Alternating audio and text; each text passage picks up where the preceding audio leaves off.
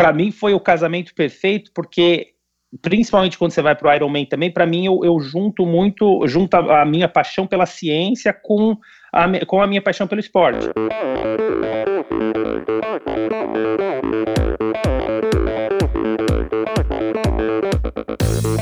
Olá pessoal, aqui é o Nalberto Vôlei. Olá, aqui é o Paulo Kakinov. Oi pessoal, aqui é a Gabriela Mansur. Oi pessoal, aqui é a Bettina Norscheiter. Oi, aqui é a Pamela Oliveira. Olá, aqui é o Guilherme Tâmega e, e esse é o Endorfina Podcast.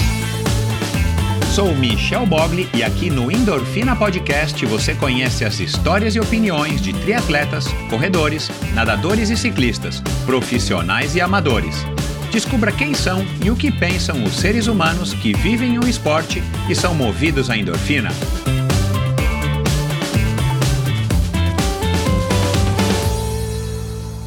Olá, seja bem-vindo a outro episódio do Endorfina Podcast. Esse e todos os episódios do Endorfina Podcast são editados pela produtora Pulsante. E aí, chegamos à véspera do Natal, esse episódio, né, para quem está ouvindo ele no dia que está indo ao ar, esse episódio está indo ao ar aqui na, na véspera do dia 24, dia 23, excepcionalmente numa quarta-feira, por razões óbvias. Aliás, o episódio da semana que vem também vai ao ar numa quarta-feira, dia 30, e você não perde por esperar. Esse episódio é, vai fechando aí com, com chave de ouro, junto com o episódio da semana que vem, o ano de 2020 e, e, eu escolhi o Douglas para estar tá, é, participando aí desse penúltimo episódio do ano, justamente porque ele traz uma visão muito legal de um executivo, de um alto executivo que encara aí o esporte como uma, uma ferramenta aí transformadora, uma ferramenta motivadora e uma ferramenta também, um instrumento para aguentar, para fazê-lo, para ajudá-lo a aguentar a rotina do dia a dia. Então foi uma conversa que a gente falou aí sobre diversas coisas como a organização, como método, como, método, como planejamento. É, a gente falou aí da, do trabalho dele de, de pesquisa e desenvolvimento, o cara é, é vice-presidente dessa mega empresa L'Oréal. A gente falou do, do estereótipo do cientista. Uh, enfim, a gente falou de felicidade, de prazer, de escolhas, é, como que ele concilia né, a rotina de trabalho, família, treino, enfim. Um, uma, uma conversa muito legal, uma conversa aí também que que com certeza vai entreter e vai inspirar você bastante aí nesse, nesse finalzinho de, de 2020. Aliás, que bom, né, que o ano está acabando e você não perde por esperar. 2021 está aí. É, muitos episódios legais, aliás, os episódios já estão gravados, então você vai se surpreender, tenho certeza, com a com a gama, com a, com a, o naipe, né, com a categoria de todos os convidados que já estão agendados aí para o mês de janeiro. Então continue ligado. Vai lá, assine a newsletter. Se você não assinou a newsletter do Endorfina, sua dose extra de inspiração. Toda sexta-feira eu mando um e-mail para você, um e-mail curto por volta do horário do almoço, e você vai ser lembrado aí de episódios passados, de episódios futuros. Eu vou deixar algumas dicas, algumas sugestões, algumas recomendações. É uma outra maneira de eu estar conversando com você e saindo um pouco somente do assunto do podcast, do tema dos podcasts. É uma maneira legal aí de eu estar interagindo também com você. Vai lá no meu site endorfinabr.com, arraste ali na primeira tela um pouquinho para baixo, você logo vai ver lá, assine a newsletter e, e automaticamente toda sexta-feira você recebe um e-mail, um e-mail do Michel aí falando aí dessa desses assuntos que eu acabei de dizer. E se você ouve o Endorfina num agregador de podcast, muito provavelmente você ouve, vai lá, clique no botão seguir, assinar, automaticamente você também me ajuda. E toda quinta-feira o episódio, ou quarta-feira no caso de hoje, o episódio vai estar tá aí no teu smartphone, no teu tablet, enfim, e você, enfim, decide se você vai ouvir ou não, mas você não precisa ir atrás é, de, de buscar aí qual é o, o próximo episódio, ou quando é que vai sair o próximo episódio do Endorfina. Se você ouve na Apple Podcasts, eu quero agradecer agradecer você que já fez a sua, o seu comentário, a sua crítica é, na linha ali de reviews, na parte ali de reviews, faça, né? Eu encorajo você, deixe lá algumas palavras, isso ajuda outras pessoas a descobrirem endorfina, ajuda outras pessoas, como a gente faz com hotel, como a gente faz com restaurante, por exemplo, no TripAdvisor. Enfim, é uma maneira das pessoas estarem entendendo do que, que se trata e ver, é, a, ouvir a sua opinião a respeito do endorfina, não importa qual ela seja, e você pode atribuir lá a quantidade de estrelinhas que você acha que esse esse projeto merece. E isso me ajuda aí também a, a me tornar mais relevante, a ter mais pessoas descobrindo endorfina. E para terminar, você que resolveu apoiar agora no finalzinho de ano, em janeiro, a sua camiseta tá aí, a sua camisa de corrida, a sua, sua camisa de ciclismo vai estar tá aí na, na, na, sua caixa do correio. Né? Uh, eu já estou mandando aí confeccionar, aliás, já mandei confeccionar né, na semana passada. Então, se você quer apoiar o Endorfina, participar de futuros episódios. Se você quer é, me ajudar, né? Se você acha que esse projeto vale uma, uma doação mensal, uma contribui, contribuição mensal a partir de 20 reais, você com certeza está me ajudando bastante e ajuda, claro, a financiar e a bancar esse episódio. Eu tenho grandes novidades aí para serem lançadas agora no começo de 2021 para você que vai se tornar apoiador ou que é apoiador. Então fique ligado aí nos próximos episódios. E eu tenho que agradecer aos patrocinadores, como sempre, do episódio de hoje, a começar pela Bovem, companhia aí de longa data. A Bovem Energia. A Bovem é uma comercializadora, uma gestora e uma geradora de energia. Assim como para os meus convidados, para a Bovem, energia é um assunto muito sério. É uma empresa sólida e confiável, com profissionais experientes e treinados para lhe oferecer agilidade no atendimento, robustez e competência na condução dos negócios. Se você tem uma pessoa, se você tem uma empresa, empresário, ou se você trabalha numa empresa que pode comprar energia no Mercado Livre, dá uma olhadinha lá, bovem.com.br e passe a seguir a Bovem no Instagram, arroba Bovem Energia. De energia, a Bovem entende. E agradecer mais uma vez a Supacasa do Brasil, a marca californiana de acessórios de ciclismo de alta performance. Eles fazem fita de guidão, luvas, meias, suportes de caramanhola, selins, bomba, enfim, uma grande variedade de acessórios muito legais. Eles estão para lançar aí no ano que vem as sapatilhas, que tomara que cheguem aqui no Brasil também. Enfim, é, não preciso dizer mais nada, é patrocinador oficial da equipe profissional de ciclismo alemã Bora Hansgrohe, é, de ninguém mais, ninguém menos do que Peter Sagan. Se você não ouviu falar, então se liga porque você está dormindo, você está no século 21 e não acordou ainda. Então dá uma olhadinha lá. É, encontre os produtos da Supacas no site ultracicle.com.br e nas melhores lojas do ramo. Dá uma olhadinha no próprio site da Ultracicle. Você encontra lá quais são as lojas no seu estado, na sua cidade que revendem os produtos da Supacas. Mas fique ligado, a promoção está com dias contados até o dia 31 desse mês, dia 31 de dezembro de 2020. Você pode fazer uma compra no site a partir de 150 reais e ganha o frete gratuito e um par de meias. Então aproveite, mesmo que você não tenha tido de comprar, não tenha tido tempo de comprar o seu presente de Natal ou presente de Natal para alguém que você gosta, para alguém que você quer surpreender e presentear. É, vai lá até o dia 31 do 12, você que é ouvinte do Endorfina Comprando a partir de 150 reais no site ultracicle.com.br, você ganha, além do frete gratuito, um par de meias. Então vai lá, basta digitar a palavra endorfina no campo de cupom de desconto antes de finalizar a sua compra no site ultracicle.com.br. Siga a Supacas no Instagram, supacasbr. Esse é o perfil da Supacas, o perfil oficial da Supacas no Brasil. Dá uma olhadinha lá, você vai ver que como as pessoas gostam de fazer postagens da sua meia combinando com a fita de guidão, combinando com a bicicleta, combinando com a luva. É muito legal, os caras conseguiram aí de fato uma marca aí que que tá que tá conseguindo o intangível, né, que é que é agradar aí as pessoas nesse sentido e estimular as pessoas até a fazerem postagem sobre as suas bicicletas, fitas de guidão, meias, luvas, enfim, é uma é uma, uma coisa muito legal, um mérito muito bacana dessa marca californiana.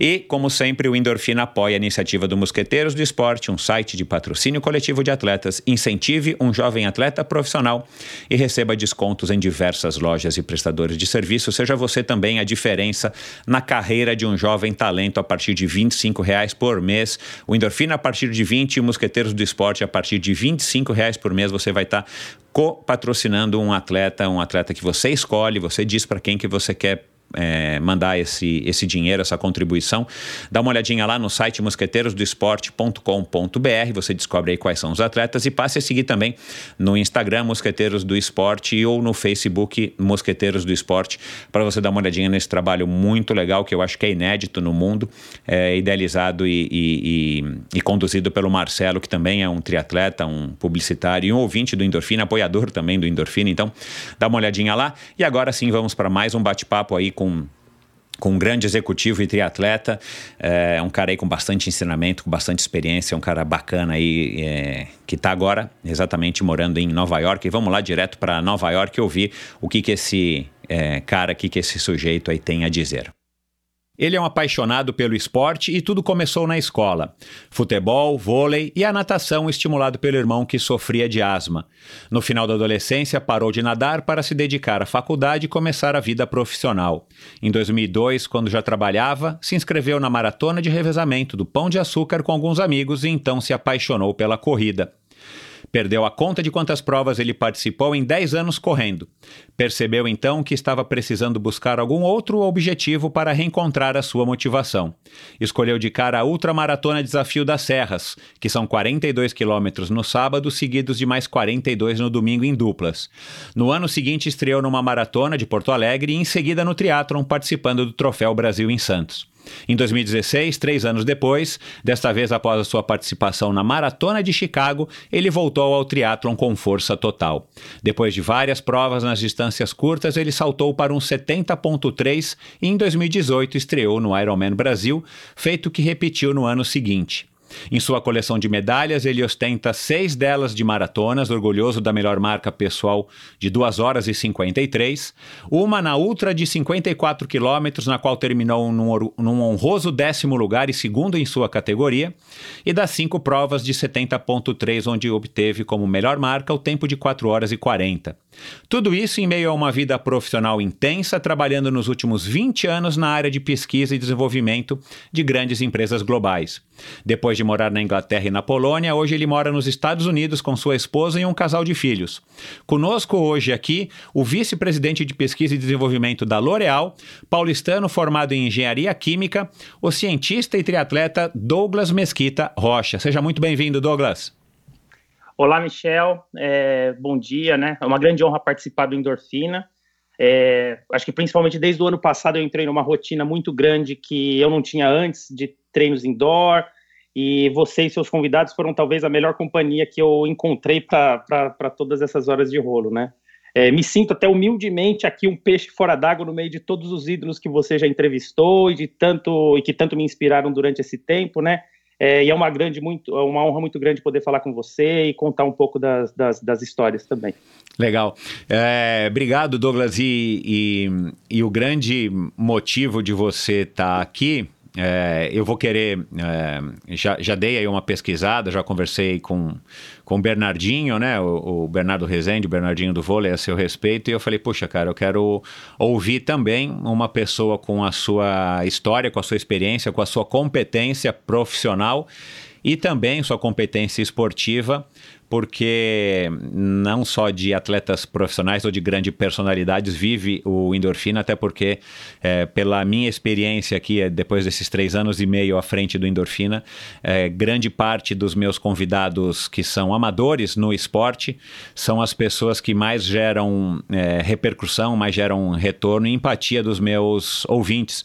Então, aqui tem espaço sim para quem não é um profissional, mas né, como já deu para ver aqui na, na, na, introdução que eu, que eu fiz a teu respeito, você tem marcas de respeito e, e, e, eu quero entender um pouquinho mais aí como é que, como é que surge, como é que, como é que você se motiva e como é que você consegue conciliar principalmente é, uma vida, vamos dizer assim, normal, né, de um cidadão normal, é, uhum. e talvez até um pouco mais atribulada do que um cidadão normal, né, porque você já chegou numa posição aí é, hierárquica na, na, na L'Oréal hoje, é, que demanda, claro, muito do seu tempo, mas ao mesmo tempo você encontra no esporte, eu acredito que uma forma de se manter são e, e, e com os pés no chão e equilibrado também para desenvolver a sua vida em família, é, já que você também tem dois filhos e a gente sabe que não é fácil.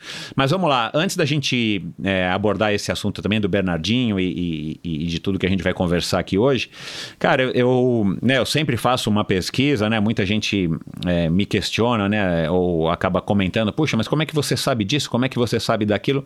Uhum. Eu, te, eu sou um cara curioso naturalmente, eu gosto de, de, de entender melhor quem são as pessoas, sejam Sim. elas as pessoas notórias e públicas que, que já passaram por aqui, ou pessoas é, não tão notórias ou não tão públicas.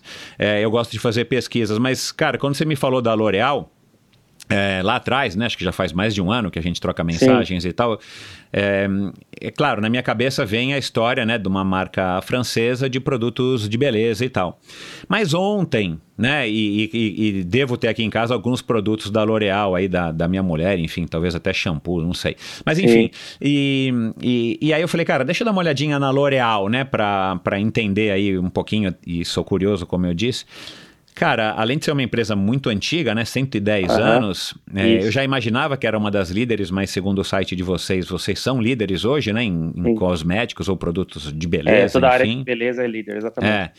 Cara, mas são 36 marcas, né, e curiosamente, assim, aí eu vou falar aqui uma coisa que, cara, é, enfim, vai entender, né, cara, mas ontem nós fomos à farmácia, né, a gente tá gravando esse episódio num, num, num, domingo, né, ainda no mês de novembro, é, nós fomos à farmácia porque minha mulher está precisando comprar lá uns cremes X que o dermatologista receitou e cremes meio caros aqui no Brasil, Sim. mas enfim, cara, eram todos de marcas é, que fazem Não, parte do guarda-chuva da L'Oréal, né? É. São 36 marcas. Ela ia comprar uns cremes lá da, da La Roche, depois da Vichy. E, e aí eu e, e, ontem abrindo aqui, eu falei para minha mulher, falei, puxa, cara, olha lá, se eu tivesse feito carreira na L'Oréal, talvez você não precisasse comprar esses cremes hoje em dia.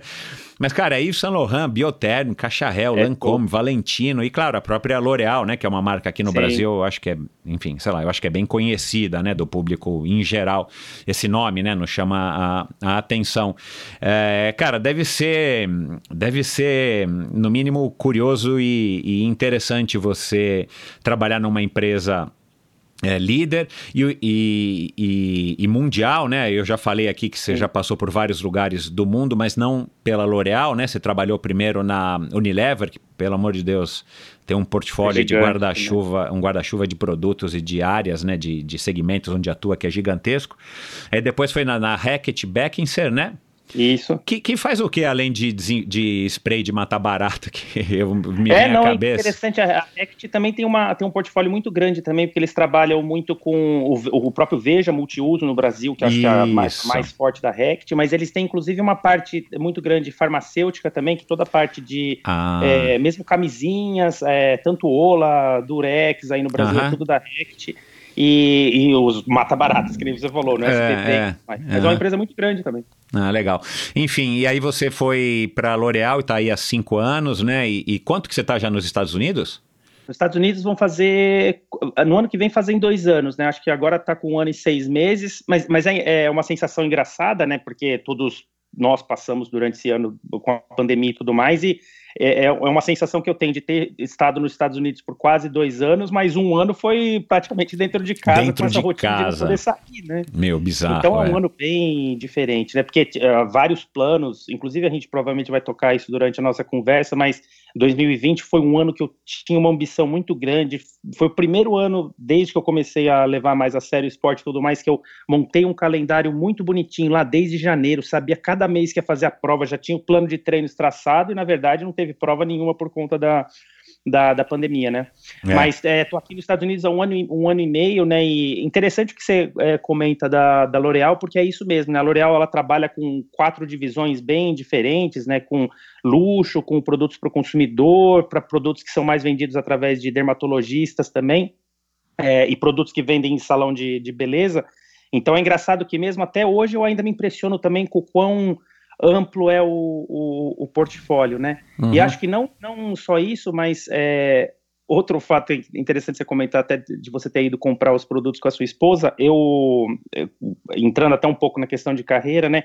Eu trabalhei, foram 12 anos na Unilever, 3 anos na, na Rect Benkiser, e durante esse período foi muito essa parte de, de produtos para casa, né? Então de produtos tanto para lavanderia. Na Unilever foi o tempo inteiro com produtos para lavanderia, então trabalhei com a, com a marca Omo durante muito, muito tempo. É, na Rect com a marca Vanish e tudo mais. E quando eu mudei para L'Oréal, foi uma mudança que foi até parte do que me motivou mudar para L'Oréal, que foi essa questão de trabalhar com uma categoria nova que eu não, não, trabalhava antes, com essas marcas de beleza e tal. E foi impressionante porque, assim, num primeiro momento, eu, eu quase que não, não, não acreditava, ou na verdade me impressionava com a quantidade de produtos que tem na área de beleza, né? Porque aí é, é coloração para cabelo, é creme para pele, que nem você falou, é anti-idade, é batom, é maquiagem. E, e não só isso, mas é, é, interessante ver também a importância que isso tem na vida das pessoas, porque, na verdade, através desses produtos, você parece que são coisas fúteis, mas você trabalha muito até, inclusive, em criar é, autoconfiança em muita exato, gente. Exato, exato. Porque é. tem muita gente que se tratando, se cuidando assim, a pessoa vira completamente diferente. E eu, eu principalmente, que trabalho muito também com pesquisa de consumidor e tal, é, é, assim, são diversas conversas que eu já acompanhei através de, de pesquisas, né, falando com consumidoras, e assim, a importância que tem o, o cabelo delas, elas Exato. se sentirem bonitas, o quanto é, é transformador, sabe? É, e eu... tem um link muito grande com o esporte, até por isso também, que em muitos casos a gente faz o esporte, tem as nossas conquistas, e isso faz a gente se sentir muito, Total, muito bem. É, é, é alimentar o ego não é uma coisa ruim, né? Tem gente que usa não. o ego como uma, uma palavra negativa, né? Não, o ego é uma coisa muito positiva no ser humano, né? Na minha, na minha concepção. É, é, claro, se você tem um ego muito inflado, isso pode atrapalhar o seu convívio social. Mas eu, eu, eu até arrisco dizer, a gente não precisa embarcar nessa seara, que talvez tudo isso, é, toda essa questão da, da é, dos produtos, né, vamos dizer assim, para embelezar ou para retardar o envelhecimento, ou para recuperar, ou para rejuvenescer, enfim, ou para perfumar ou, ou uhum. deixar mais, mais bonito ou assim o assado o cabelo de uma mulher, eu acho que talvez eles tenham muito mais um efeito muito maior na autoestima do que necessariamente nos, na, nas vantagens de estar tá usando um shampoo ou um creme ou um, um batom que, que tem UV ou XPTO, né? Não sei, eu tenho essa impressão. É muito mais uma questão, é, talvez, de marketing mesmo, mas, mas é. um marketing mais voltado para o bem, né? Não, não, não é, talvez tapeando ninguém, mas assim, tipo, cara, a pessoa se sente bem. E o esporte é isso, né? Então, assim, é, não sei, eu, eu acho. É, eu, eu, gosto de observar é, é, esses movimentos justamente por isso, porque. É, e aí, claro, o, o, esporte, né, que é o assunto tópico base aqui do Endorfina, eu acho que trata muito disso, né? Ainda hoje eu vi um, um podcast, o Giro Podcast, uhum. é, que aliás eu, eu recomendo reposto sempre do, do JP, com uma moça que eu conheço que teve alguns problemas e que de repente o esporte acabou salvando ela. Ela nem praticava esporte, mas a bike acabou ajudando ela a melhorar a autoestima. Depois tem a ver, claro, com um pouquinho de corpo, vai, vai melhorando o corpo, a mulher se sente melhor, o homem também, né? Não é uma questão só da mulher. E de Sim. repente, cara, você é, consegue realizar feitos que seja é, pedalar 50 quilômetros ou correr 5 quilômetros ou na nadar 2 mil metros, que talvez para você antigamente, antes, pareciam impossíveis, de repente você se sente um super-herói, né? Com Engraçado certeza. porque. É, eu já pedalei longas distâncias, né? Mas assim, o máximo que eu já pedalei sem parar foram mil quilômetros. E, e, cara, é uma distância, né? Para quem está ouvindo a gente aqui do Brasil, é de São Paulo a Brasília, né? Eu, eu não sabia fiz... dessa, não. Mil quilômetros, Michel, cara. É, eu já pedalei mil quilômetros sem parar. No Extra Distance, lá atrás, na verdade não foram mil, foram 980 alguma coisa com os errinhos que eu dei de percurso, parando uhum. somente, claro, para eventualmente ir ao banheiro e, e, e, às vezes se alimentar ou trocar de roupa, né? Mas assim, não teve nenhuma parada que eu falei, eu vou parar para descansar. Enfim, um, e, e, eu lembro que nessa época, que foi a época que eu pedalei maiores distâncias, me dava uma sensação é, de autonomia que, que eu pensava assim, meio ingenuamente na minha cabeça, né? Cara, eu tô viajando de carro. Se o carro quebrar aqui, eu pego a minha bicicleta do porta-malas, eu vou chegar no destino, ou pelo menos vou chegar até algum lugar onde eu vou conseguir um guincho para vir rebocar o carro. Exato. Porque eu tenho essa autonomia, né? É. E isso, isso te dá um, um, é, um, vai, um poder, te, te mexe de fato com a sua autoestima, dizendo assim, cara, eu consigo, eu acho que o esporte traz muito disso e tem tudo a ver com o que você trabalha. Mas só para terminar, mas falando um pouquinho da minha curiosidade sobre a sua área, né, que é pesquisa Sim. e desenvolvimento. Aliás, é, eu não preciso nem perguntar que a, que a Simone com certeza tem tudo isso à disposição dela, ela deve viver na, no é. paraíso aí, né? Eu imagino como é que deve ser a pia do banheiro de vocês, mas é. enfim.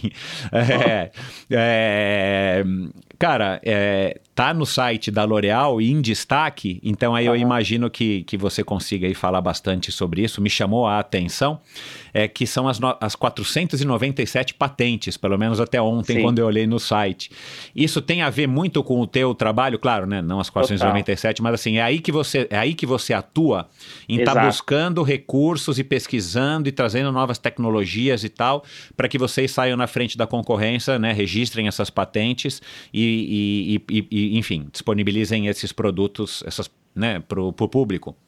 Exatamente. Não, é, é, é muito as, as, patentes principalmente vêm muito da, da, da, área de pesquisa e desenvolvimento, né? E, e um, um, orgulho que eu tenho foi até uma das razões que me fez é, também mudar para a L'Oréal na época, né? Assim, a, a L'Oréal tem um, um investimento gigantesco em pesquisa e desenvolvimento mas assim é não é paralelo ou, ou, é quase incomparável com muitas empresas do mesmo porte, né? Então é assim, a L'Oréal investe quase 4% do faturamento global só em pesquisa e desenvolvimento.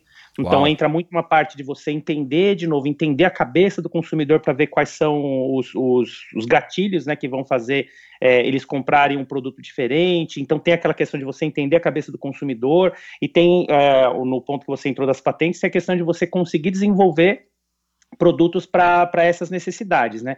E no caso não é nem só é, desenvolver produtos para essas necessidades, mas em alguns casos até antever necessidades que, que os consumidores talvez ainda nem saibam que, então. que tenham, né? E você produzir esses, esses produtos para lançar lá na frente, né? Então, é, de novo, a, área é gigantesca, só pra, a, aqui no, no, nos Estados Unidos, né, o, o departamento é, inteiro de pesquisa e desenvolvimento são em torno de 550 pessoas, né, só aqui nos Estados Unidos e mundialmente, acho que são mais de 3 mil pessoas trabalhando só com pesquisa e desenvolvimento, né? Então é, é, é, é, fantástico, sabe? Assim, a quantidade de ciência que se produz, o detalhamento que se entra, e essa questão do, do, do entendimento que a gente tem que ter da cabeça do consumidor também é, é, é fantástico e é o que sempre me, me fascinou muito, sabe? Essa questão de você correr atrás, desenvolver, ver o que, que o consumidor espera, ou ver o que, que o consumidor é, ainda nem sabe que espera, mas que você então, vai ter é. aquela necessidade no futuro e ir em cima, né? Então isso é, é, fantástico. E é, é, é, verdade que vocês, numa área como essa, né, pesquisa e desenvolvimento, vocês já têm é, aí no pipeline é, produtos e novas tecnologias e tal, sei lá, para daqui a dois, três anos, é, já para daqui a dois, três anos, como dizem que, que já tem até o iPhone 15 já pronto lá no Vale do Sim. Silício, é que eles vão soltando devagarzinho e claro, é. todo o processo é uma construção e, e à medida que o tempo vai passando, eles vão descobrindo e vão incorporando novas coisas. Vocês também trabalham nessa, nessa medida? É até interessante que dois anos, para ser bem franco, é o, é, é o, é o mais curto que a gente tem, na verdade, né? Porque você, a gente trabalha muito, inclusive, pensando em tecnologias para daqui 10 anos, né? Uau. Então, é. Porque você, tem, tem alguns casos que. Porque são, são duas formas de trabalho, né? Acho que tem muita necessidade do, do momento, porque é a questão de, daquela guerra diária versus a concorrência, né? Então, se no dia a dia você vê que a concorrência está é, fazendo uma, sei lá, uma propaganda, lançando um produto que você precisa combater, então você tem que agir imediatamente para criar um produto para aquele momento, né? Mas o, o, o, foco principal da área de pesquisa e desenvolvimento é pensar no mínimo em dois anos, mas inclusive em dez anos, né? Então, quais serão as tendências lá na frente, quais são as moléculas que você tem que desenvolver, que tipo de ativo você pode trabalhar. Então, hoje em dia, por exemplo, se fala muito da questão de, de ser é, é, o mais ecologicamente viável possível, né, claro. o mais sustentável possível. Então, são mudanças que demoram para acontecer. Então, você se prepara lá para frente mesmo, né? Então, aquilo que eu te disse, dois anos, na verdade, a gente já tem tudo é fechado, é mas é cinco anos para frente. Agora, é, nesse sentido, e, e, e a gente, né, viveu aí e vai viver agora, é, por conta dessa história da, da eleição americana, essa polêmica e tudo mais, a gente vai viver aí de novo mais um protagonismo dos Estados Unidos na, na no, enfim, nos noticiários do mundo todo, e aqui no Brasil não é diferente. É, os Estados Unidos têm, esse, têm essa, têm essa essa posição de vanguarda, né, cara, em, em lançar novas tendências, em novos produtos, de, desde esportes, né, eles que criaram grande parte dos esportes, né, e a gente pode falar que o triatlon, né, como sendo o esporte aqui nosso, nosso, nosso esporte tópico aqui da vez no episódio de hoje, mas os Estados Unidos têm esse grande, é, esse grande, essa grande vantagem, acho que talvez seja uma posição de liderança em termos globais, de ter aí a maior quantidade de, de patentes registradas e tudo uhum. mais. Eu não sei onde é que eu vi isso, né? É, faz, faz algum tempo, mas talvez no meio da pandemia, né? Sei lá, o Brasil tinha registrado não sei quantas patentes, os Estados Unidos tinha tipo, sei lá, meu, tipo um milhão a mais do que o Brasil. É. Era uma coisa bizarra. O fato de você estar tá aí nos Estados Unidos, né? Tudo bem que, que, é um ano e meio só, uhum. mas assim até pelo teu histórico, né, dentro da, da, da, dos 20 anos, né, são duas décadas dentro dessa área aí, sem ter saído dessa, dessa área de pesquisa e desenvolvimento, é um paraíso tá aí por, por questão dessa ebulição de, de, de, de, ideias, de pessoas criativas, né? Eu, eu não sei se a tua equipe é majoritariamente americana ou se é uma, uma equipe global, mas eu tenho a impressão que quando você está aí, nos Estados Unidos, você talvez aproveite esse flow também na Sim. questão de, cara, de usar criatividade, de querer criar, de querer desenvolver, além de todos os, os, instrumentos físicos, né, de todas as ferramentas que você tem acesso aí, ainda mais numa empresa que investe 4% do faturamento anual em, em, pesquisa e desenvolvimento. É isso Sim. mesmo? É, bastante. É, acho que tem diversos aspectos. Uma, essa questão da, da, da influência cultural que os Estados Unidos têm, né, e principalmente estando aqui perto de de, de Nova York e tudo mais. Claro que esse ano teve o, ponto que você comentou, né? Que a, a questão da pandemia acaba impactando até para o nosso trabalho muito nisso, porque para o nosso trabalho, até para a minha chegada nos Estados Unidos, de você se acostumar muito com a questão cultural, local, de você ver toda essa questão dessas tendências, porque sei lá, uma coisa é você ir para Manhattan, passar o dia lá e ver tudo que está acontecendo, né? E Exato. hoje em dia a gente quase não, não, não tem feito isso.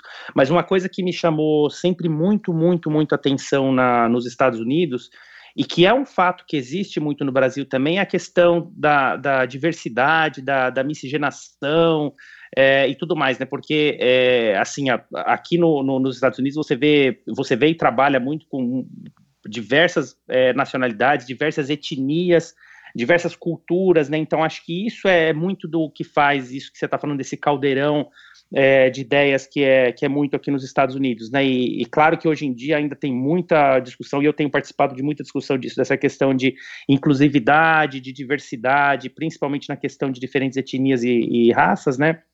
Mas é, é impressionante a, a a, como que tem aqui. Inclusive comparado com o Brasil, né? Porque o, o Brasil também é um, pra, um, país muito miscigenado que nem aqui. Só que eu acho que no Brasil a diferença social é, é ainda a, a diferença social aqui também é muito grande, mas no Brasil é ainda maior.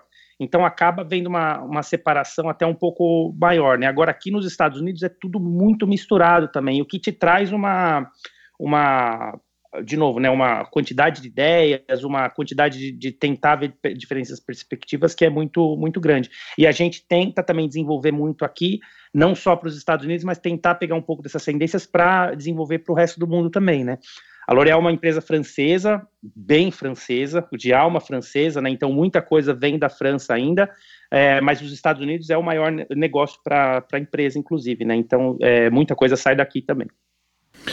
Bom, legal demais. O Douglas, é, e, e foi, o, foi você, na verdade, né, que me aproximou mais do Bernardinho. Eu já estava tentando falar com ele e tal, através do João Paulo, que é amigo e sócio dele.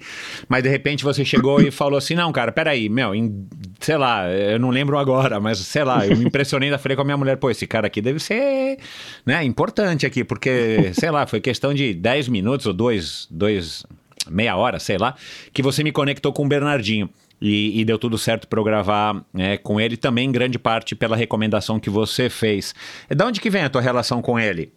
Ou ele é já foi garoto do... propaganda da L'Oréal e eu não me recordo, ou o quê? Não, é engraçado que, na verdade, não tem absolutamente nada a ver com, com o trabalho e foi, foi algo bem, bem surpreendente também, porque acho que nessa, acho que no, mais para frente a gente vai falar um pouco de, de redes sociais e tudo mais também, né, e eu não sou afinco, assim, né? Eu, eu, eu gosto muito de, de, postar, até porque tem muita gente que, que me segue que às vezes fala assim: ah, não, me inspiro nos seus treinos, ou acho legal isso que você fez, ou ver essa questão que você comenta muito de balancear a vida pessoal, trabalho, treino e tentar ainda assim performar num, num certo nível, né? Que não é tão alto assim, mas, mas que é complicado para a rotina que a gente tem.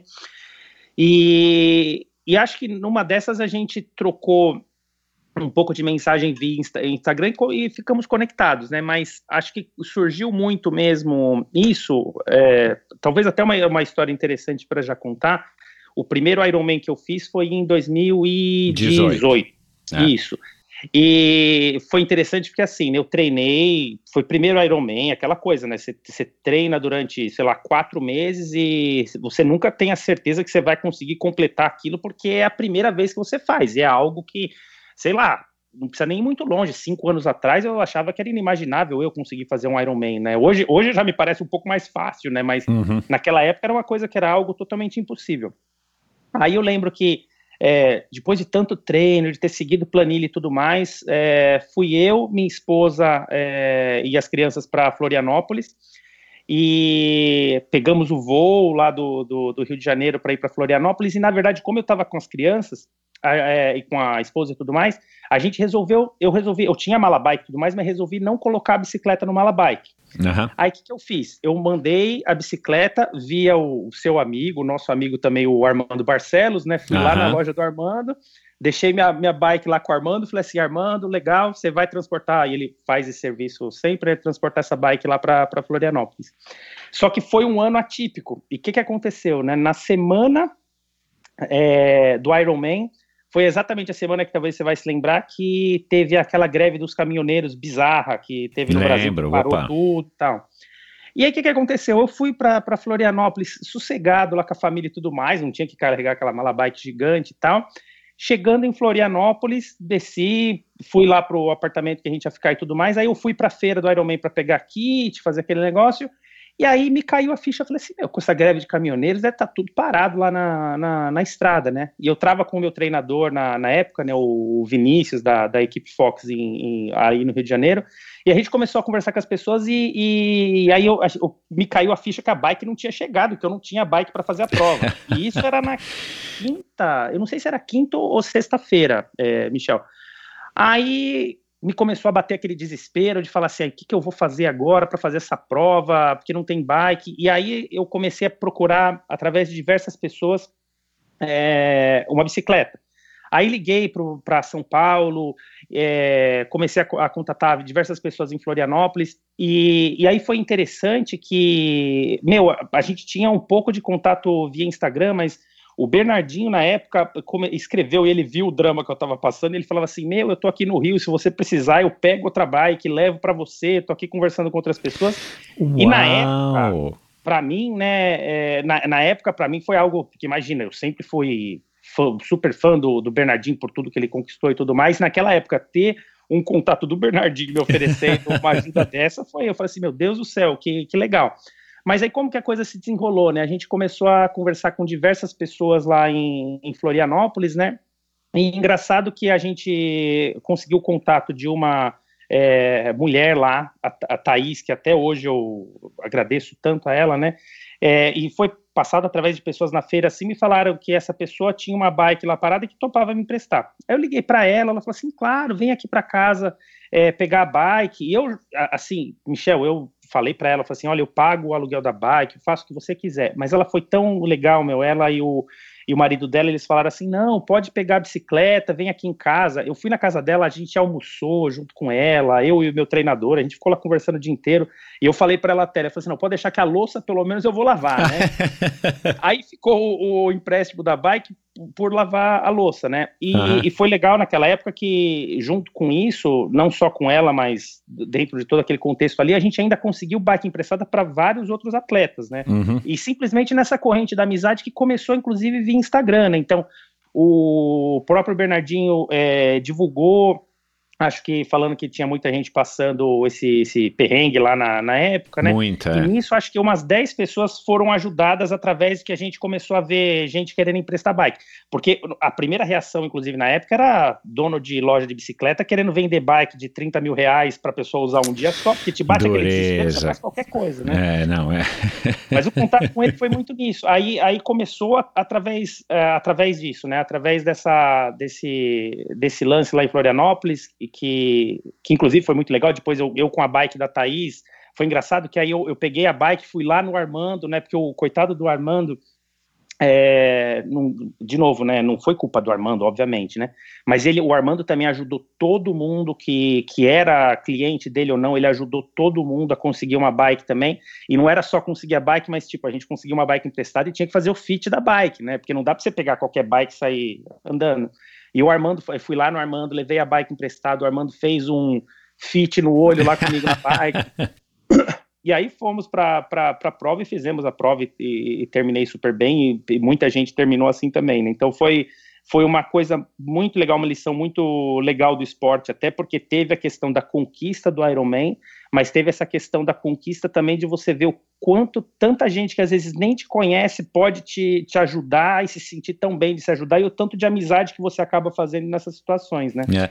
E, e eu acho que, já falei isso também aqui, mas assim, uh, as redes sociais, né, a gente pode ser crítico aí de, de, de, de muita coisa que elas estão, é, enfim, da maneira como elas estão impactando muita gente, mas na verdade, é, né, você já deve ter assistido, né, até por conta acho que dos teus filhos, o, o, aquele documentário do Netflix, né, o Social Dilemma, e, e, cara, é o que diz lá, enfim, acho que todos os participantes do, do documentário dizem as redes sociais não, não são ruins e ninguém criou a rede social para um dia pensar ah, agora nós vamos dominar o mundo e vamos né, mudar o comportamento das pessoas, mas é, cabe a cada um de nós é, saber é, interagir melhor com tudo que a gente tem à nossa disposição hoje em dia, né, desde um telefone, uma rede social, ou uma bicicleta, é, e, não, e, a gente não se deixar dominar por isso, mas as redes sociais têm esse lado muito legal de fato, Sim. que talvez seja a alma das redes sociais, que é de aproximar as pessoas pessoas e de encurtar distâncias e facilitar contatos, né? Então, é. bacana essa tua, essa tua essa tua, enfim, essa tua depois esse teu depoimento aí na, na, tua história com o Bernardinho, porque depois ele me falou, cara, aliás, você devia gravar com o Douglas é, porque, meu, é um cara super dedicado, meu, um cara não sei o que e tal, né, né? E ele é um cara que reconhece esses talentos, né? Provavelmente, provavelmente você estaria aí num dos times dele se você fosse um jogador de vôlei é, em alguma altura da tua vida. Mas depois dando uma olhada no teu Instagram e depois conversando com você e tudo mais, eu descobri mesmo isso uma, é, que me chamou a atenção, né? Eu, eu, acho que é o primeiro. Ah, não, já recebi um cientista, já recebi um cientista que foi um triatleta há muitos anos e hoje em dia ele não pratica mais esporte, que é o Roger de Moraes que trabalha lá na Fiocruz, mas já faz muitos Sim. anos. É, enfim, mas você então é o segundo cientista que eu, que eu, que eu recebo. E, e o, o, curioso, né, assim, e talvez você, você é, tenha essa noção, é, a gente tem na imagem do cientista, vai, meio que um nerd, né? Um cara que sim, não, sim, não tá sim. muito dis, disposto a fazer alguma atividade física, justamente porque né, é um estereótipo que nós temos, né? Vocês usam muito a cabeça, vocês são muito intelectualizados é, e de alguma maneira o, a atividade física acaba ficando um pouco relegada aí. Mas você é um cara que, é, pela tua história, você se apaixonou pelo, pelo esporte ainda criança, que aí é uma coisa meio que natural, né? São poucas as crianças que não curtem, porque tem somente o lado lúdico, né? De você jogar um futebol, um vôlei, queimada, enfim. E depois você começou a nadar por conta do teu irmão e levou mais a sério a natação, embora você estivesse nadando numa academia, né? Não era um clube lá em São Bernardo do Campo. E Isso. chegou a participar de competições e tudo mais, representando a academia. É, até o momento que, né, que a gente opta, né, e, e muitos de nós é, vivemos mesmo essa encruzilhada, não, agora deixa eu, é, até por conta das pressões sociais, né, dos pais e tudo mais, não, agora deixa eu largar um pouquinho aqui o esporte, que eu preciso me dedicar a passar no vestibular e, né, seguir a vida Sim. no ritmo, vamos dizer, num ritmo que é esperado pela sociedade ou que é o mais comum, né. Ah, agora, o que que você, o que que você se recorda, né, você vai fazer 40 anos, acabou de fazer 39, né, você está na véspera dos 40 anos. É, o que, que você se recorda daquela época que te chamou a atenção no esporte e que talvez você, depois que, que voltou a praticar alguma atividade física naquela maratona de revezamento do Pão de Açúcar no ano de 2002, né, que você me disse, uhum. é, você, foi, você foi revivendo aquelas emoções, aquelas memórias e, e, e, de alguma maneira você falou, cara, eu, eu vou ficar agora nessa história de esporte, né, claro, conciliando com todos os outros aspectos da tua vida, mas eu vou ficar nisso ao ponto que você chegou hoje de, de, de, enfim, com todo esse currículo que eu li aqui no começo? É, é interessante sua, sua pergunta, até juntando com o, com o fato de, de, de, parecer mais, mais nerd, a questão de ciência e tudo mais, porque te, te, acho que tem um aspecto muito incomum disso, né? Porque Claro que tem, tem um aspecto de, de, de estereótipo nisso também, que, que, inclusive eu também tenho, entendo perfeitamente o que você está falando, mas acho que geralmente eu, eu, sempre gostei de ciência, inclusive. Desde que, desde que era pequeno, acho que eu sempre me imaginei fazendo o que eu faço hoje, né? Pesquisando e trabalhando com isso. Mas acho que isso trazia desde cedo também um aspecto de eu ser um pouco mais introvertido, de talvez ser um pouco mais tímido, principalmente como criança, né? E Eu acho que o esporte, o que, que ele foi trazendo lá desde cedo, né? Que acho que aquela criança tímida, mais introvertida e tudo mais, acho que a partir do momento que eu comecei a, a fazer algo e comecei a fazer algo bem, digamos, né? Porque é, eu não, não, segui muito tanto tempo assim, principalmente na época da natação. Ou... Não, não, na verdade, acho que até porque até antes da natação eu comecei, cheguei, acho que te comentar que eu comecei a jogar vôlei. E eu lembro que isso, Michel, devia ter, não sei, 11 anos de idade, né? Eu entrei para o time de vôlei da, da, do colégio que eu estudava, né? Da escola, porque eu devia estar na quinta série, eu acho, na época, né? E a gente jogou os jogos escolares da época e eu lembro que eu entrei para jogar. No começo eu era reserva, não era nem tão bom assim, né? Mas eu comecei a me destacar no time e eu lembro até hoje isso. Olha como é memória de criança. Né? Acho que a gente na sexta série devia ter ou 12 anos de idade, talvez.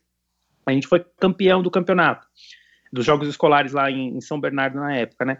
E é uma memória que eu carrego até hoje lá de criança, né? Porque imagina assim, aquele momento da, da talvez da criança introvertida, da criança tímida e tudo mais, mas que vê a torcida gritando o nome, vê você carregando um troféu, ganhando uma medalha, né? Então eu lembro que acho que talvez foi até um momento de, de talvez virada assim na vida, que é aquele momento que você fala assim, nossa, olha como que é legal essa coisa do esporte de você vencer, de você ser celebrado, de você ser querido, né? Que no fim das contas, acho que independente se é esporte ou se é vida pessoal ou qualquer outra coisa, acho que todo ser humano gosta e deseja ser é, querido, né? Ser é, admirado e tudo mais. E o esporte ele te traz uma coisa muito grande disso.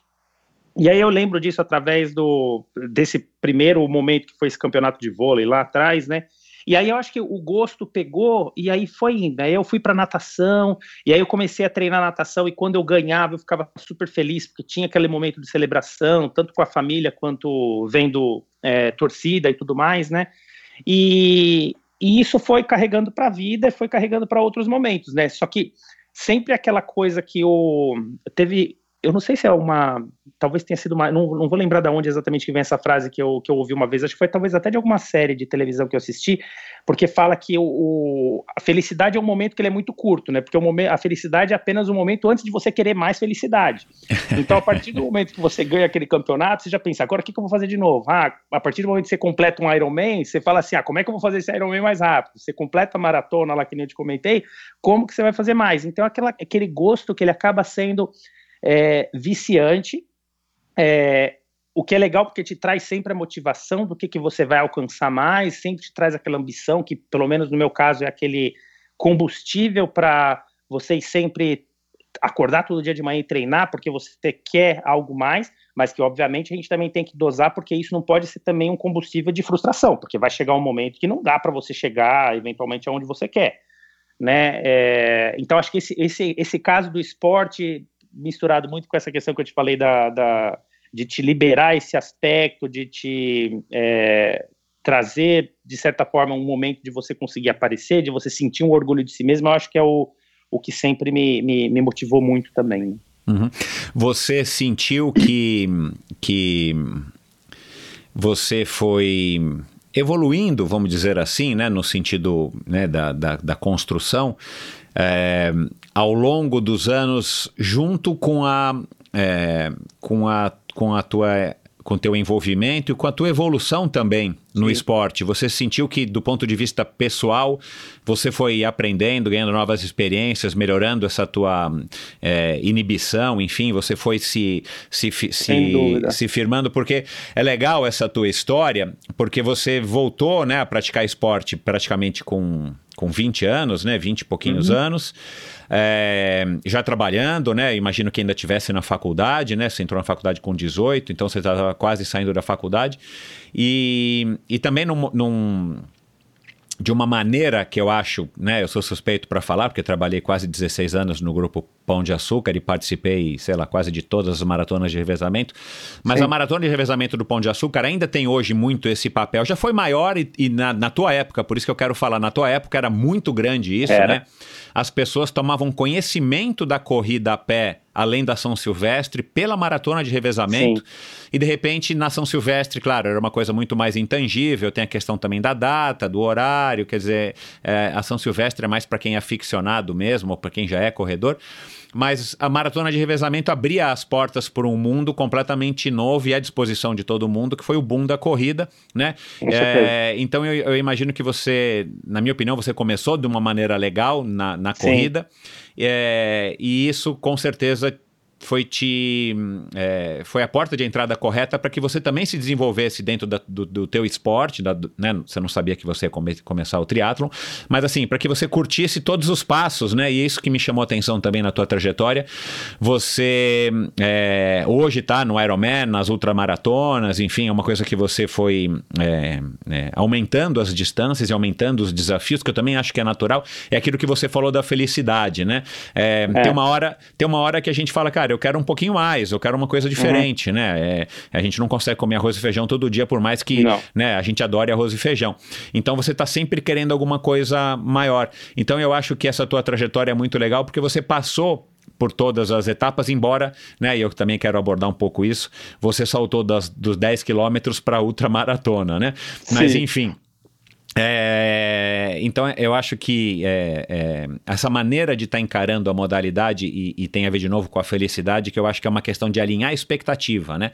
Você sabe que você não ia ser um atleta profissional, mas pelo Sim. que eu entendo, né, mesmo com tempos excelentes para um atleta amador, você consegue dosar e equilibrar as tuas expectativas dentro da tua realidade e talvez esse seja o grande benefício do esporte e de novo aquilo que a gente falou das redes sociais, né, é, Douglas? É, não adianta você querer se debruçar nas redes sociais achando que todo mundo está comendo num restaurante legal todo dia, está todo com mundo certeza. feliz todo dia, né? É, e achar que você tem que ser daquela maneira, aquilo lá é, é falso, né? As pessoas ou mentem ou enganam ou elas só podem postam né, as coisas boas. Ninguém posta que, que você chutou o pé da cadeira e tá com o dedo do, a unha do pé preta no, no né, enfim. Mas, é, então eu acho que é uma maneira legal de abordar o esporte, e eu conheço muitas pessoas hoje em dia que vivem dessa maneira, e isso me atrai muito a atenção, justamente para mostrar é, para quem está nos ouvindo aqui que é, o triatlon, a ultramaratona, não é só composto por é, pessoas super aficionadas e radicalizadas.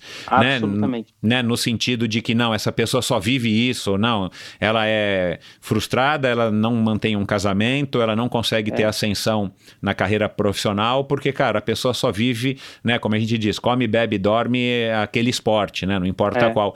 E depois tem essa questão de que o triatlon é, e aí eu não sei se você concorda comigo, mas Sim. o triatlon ele ainda tem um, um, um quê é, que depõe contra ele nesse sentido, que como são três modalidades, é, não é um esporte que você consegue meio que praticar e tudo bem você acaba tendo que viver mais ou menos isso e, e, talvez você tenha tido algum tipo de conversa com a Simone na hora que você vai falar, não, agora eu vou fazer um 70.3, não, agora a Simone entende, eu vou ter que passar os próximos três meses ou os próximos seis meses, não vou mais poder, né, eu vou de repente num, num, num evento social da empresa, ou, uhum. né, porque agora eu vou me dedicar a fazer o Ironman de Florianópolis em 2018, então, e aí, né, vocês entraram num acordo e, e, e deu tudo certo, mas enfim, o triatlon também atrai muito para esse lado, o que torna esse equilíbrio uma linha muito mais tênue, você concorda? Não, com certeza. te traz muito disso. É engraçado até você mencionar da, do, do, da maratona do Pão de Açúcar lá atrás, que eu lembro até hoje, porque foi minha primeira experiência com corrida. Na verdade, na época eu nem treinava corrida ainda, né? Foi a, eu trabalhava na Unilever, a Unilever patrocinou é. funcionários a, a participarem. E eu lembro até hoje, porque era cada, cada membro da equipe corria 5 quilômetros, né? E eu saí para correr 5 quilômetros sem nunca ter corrido 500 metros, eu acho. Cara, isso é super comum na maratona mas de é, revezamento. É, é, é, mas é tão engraçado porque, tipo, eu saí, eu lembro que eu fui o último, até eu peguei a faixinha de mão lá da, da pessoa que correu antes de mim, né? Eu saí correndo 100 metros rasos, sabe? Aí eu corri 100 metros, aí eu parei, aí eu andava, aí eu corri de novo, parava. E lembro que terminei a, a, a prova e na época foi uma sensação muito boa. E aí, uma história engraçada até com um dos seus convidados também, que eu, eu voltei a ter contato com ele depois da entrevista do episódio com você. O primeiro treinador que teve na época da Unilever, que começou a treinar a corrida comigo, foi o Mário Sérgio, da Running Legal, é isso mesmo, isso mesmo, é verdade. E aí eu lembro que até depois do episódio eu até escrevi para ele, e aí ele falou assim, nossa, que legal você ter escrito tal, né? E, e, e naquela época começou, e, e, foi muito legal porque também trouxe esse aspecto de novo, né? De juntar várias pessoas, de você um, um inspira o outro, né? Você acaba criando essa camaradagem também nos treinos e tudo mais, e, evolui em cima disso também, né? Agora, acho que dentro do, dos pontos que você falou, né? Tem muito essa questão que eu, eu achei muito isso no esporte, nessa questão de, de acho que para tudo na vida a gente tem que pensar qual é o propósito e fazer um exercício mental muito grande do que que do que que significa qual o significado das coisas na, na, na nossa vida, né? Então o que que te traz prazer, né? E para mim tem um, um, um, pilar, né, um tripé muito grande, que para mim é a questão da família, a questão do trabalho, a questão do, do esporte. Para mim, é, essas três coisas eu, eu balanceio elas de uma forma é, muito boa, é, porque, de novo, as três têm uma razão muito grande para mim da questão de me manter motivado, de, é, de me trazer um certo propósito de tipo, claro que eu quero ser o melhor pai, o melhor marido possível para minha família, ao mesmo tempo que eu também quero ser o melhor profissional que eu posso dentro do que eu faço, da mesma forma que eu também quero ser o melhor atleta que eu posso dentro dessas possibilidades, né?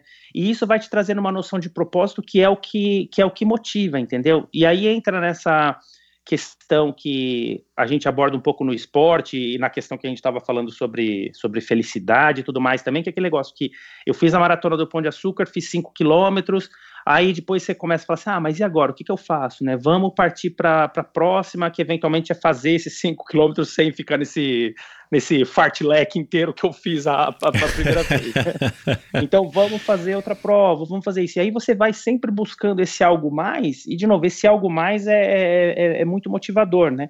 Mais o fato também de você, que sempre funcionou muito comigo, de você se, se inspirar em outras pessoas, né? De você ver é, talvez você está lá no grupo de corrida, você vê assim, nossa, aquele cara corre muito bem, eu quero correr igual ele, eu quero correr do lado dele, ou é, tal pessoa no triatlo e tudo mais. Então, essa questão dessa, dessa inspiração também que você vai tirando é, de outras pessoas é, é, é, muito legal também, né? Acho que é, e é, e é bem importante, né?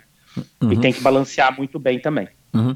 Como é que você a, a, analisa essa tua busca por estar, tá, por tá, é, né, pelo que eu entendi aqui, você está sempre aumentando as distâncias, né? Agora você está na fase do Ironman.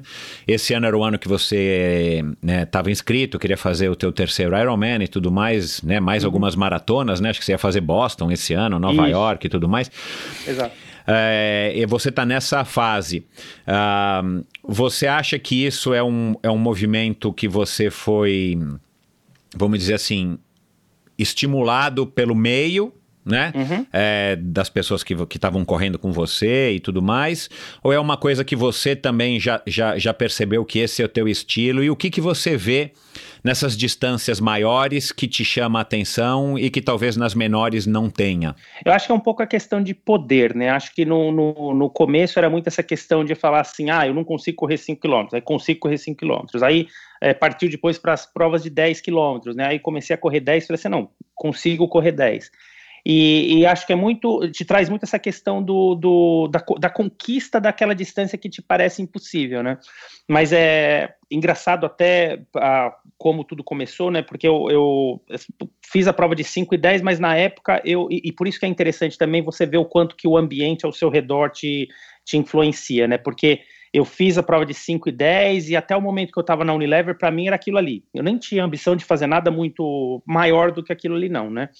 É, fazia, acho que fiz muito também a, a volta da ilha quando eu estava na Unilever, uhum. né, que eu acho uma prova fantástica, acho que fiz umas seis vezes ela junto com, com o grupo, mas aí para mim, por exemplo, na, na, volta da ilha, era cada ano que eu ia, eu falava assim, ah não, agora eu quero pegar esse trecho aqui que é mais difícil, ou aquele trecho que é mais difícil, mas eu ficava um pouco muito nesse universo. Mas Até... só um minutinho, e, e, e nessa época você já estava, é, vamos dizer assim, a corrida já era uma parte importante da tua vida? Ou Não você estava também no começo de carreira, né? Tendo que mostrar trabalho na Unilever, trabalhando pra caramba, igual um camelo e tudo mais. E, e, e, e então você conseguiu manter a corrida como uma, um, enfim, né, mais uma parte na tua vida para te dar saúde, equilíbrio, Isso. sanidade, e você focou na, na, tava focado, claro, começo de carreira e tudo mais na, na tua vida profissional. Então foi isso. É, foi bem isso. Era, Ah, era muito tá. focado na, na- muito mais na questão da carreira naquela época, né? E, e família também, porque foi um pouco a mesma época que meu filho, depois, logo depo- depois de um tempo, foi o tempo que eu mudei para Inglaterra. Aí quando eu mudei para Inglaterra, eu meio que quase praticamente parei, porque de novo foi uma mudança de país. Até essas de mudanças dão uma quebrada, né? é uma quebrada muito grande. É, e aí depois, logo, no- porque a gente morou quatro anos na Inglaterra e, e bom ponto, até durante esses quatro anos na Inglaterra eu não pratiquei nada de esporte. Foi muito mais, foi um momento de vida diferente, né? Eu acho que naquela época o que, o que trazia mais prazer pra gente era viajar. A gente viajava, mas muito, muito, muito, né? Porque éramos só, só eu e a Simone ainda naquele momento. Aí, eu, aí o Lucas nasceu. No, no últimos meses que a gente estava na Inglaterra, o Lucas nasceu e a gente voltou para o Brasil ainda pela Unilever, né? E então aí naquela época eu dei uma segurada no esporte. Aí quando eu voltei para o Brasil com a Unilever, voltei a treinar com a Running Fan. É, e aí voltei a fazer, mas aí mais por questão de saúde mesmo, porque eu falei Aham. assim, não, agora eu preciso voltar, preciso perder peso e tal. E aí voltei naquilo. É, aí eu mudei para Rect Benkiser, que por coincidência na época também treinava com a Running Fan. Então foi interessante que, é, que, que também dá uma, uma história legal disso, né? Eu lembro que logo no primeiro dia meu da, na Rect Benkiser eu conheci é, uma pessoa, o nome dele é Joaquim Martins, é um grande, grande amigo meu. E na época, eu lembro que logo o primeiro momento que eu conheci ele lá, ele estava indo, ele é um espanhol de Barcelona, né? E ele estava indo fazer o, um Ironman. E eu lembro que na, aquele, aquele foi o primeiro momento que eu conheci um, uma pessoa indo para um Ironman, né? E eu conversei com ele, falei assim, nossa, tá indo fazer um Ironman, aí, para ser bem honesto, talvez na época eu nem sabia as distâncias do Ironman direito ainda, né? E aí ele me contou e tal, e aquilo me fala assim, meu Deus, olha só que fantástico, esse cara vai fazer isso e tal. Mas aí passou, ele fez o Ironman, é, e tal, mas eu fiquei com aquela com aquele negócio, falei assim, nossa, será que eu também consigo, né, que, sei lá, sem, demérito ao Joaquim, eu imaginava o Joaquim fazendo o Ironman, por exemplo, se o Joaquim consegue fazer, eu também devo conseguir fazer, né, e aí a gente continuou, e aí, e aí com o Joaquim foi engraçado que a gente começou a correr na, na Running Fan, ele é, ele é um corredor muito bom, né, e, e aí que veio a, um pouco da história engraçada, porque eu fazia provas de 5 e 10 quilômetros, e aí eu lembro que um dia o Joaquim pegou e falou para mim assim, né, ah, tem uma prova, a, a, maratona, da, o desafio das serras, né, você não quer fazer, porque a gente pode fazer de dupla e tudo mais, aí eu perguntei para ele, assim, mas qual que é a distância disso aí, né, Aí eu lembro que tinha, era engraçado, Michel, porque tinha é, a distância que era só, só 42 quilômetros no sábado e tinha a outra que era a maior, que seriam 42 no sábado e 42 no domingo. Uhum. E, de novo, eu nunca tinha corrido 12 quilômetros, tinha corrido 10 quilômetros. aí ele pegou, ele falou, eu falei assim, não, você tá louco, tá, eu não vou fazer isso. Mas aí acho que a gente começou a conversar, eu falei assim, eu falei assim ah, quer saber? Vamos, vamos fazer.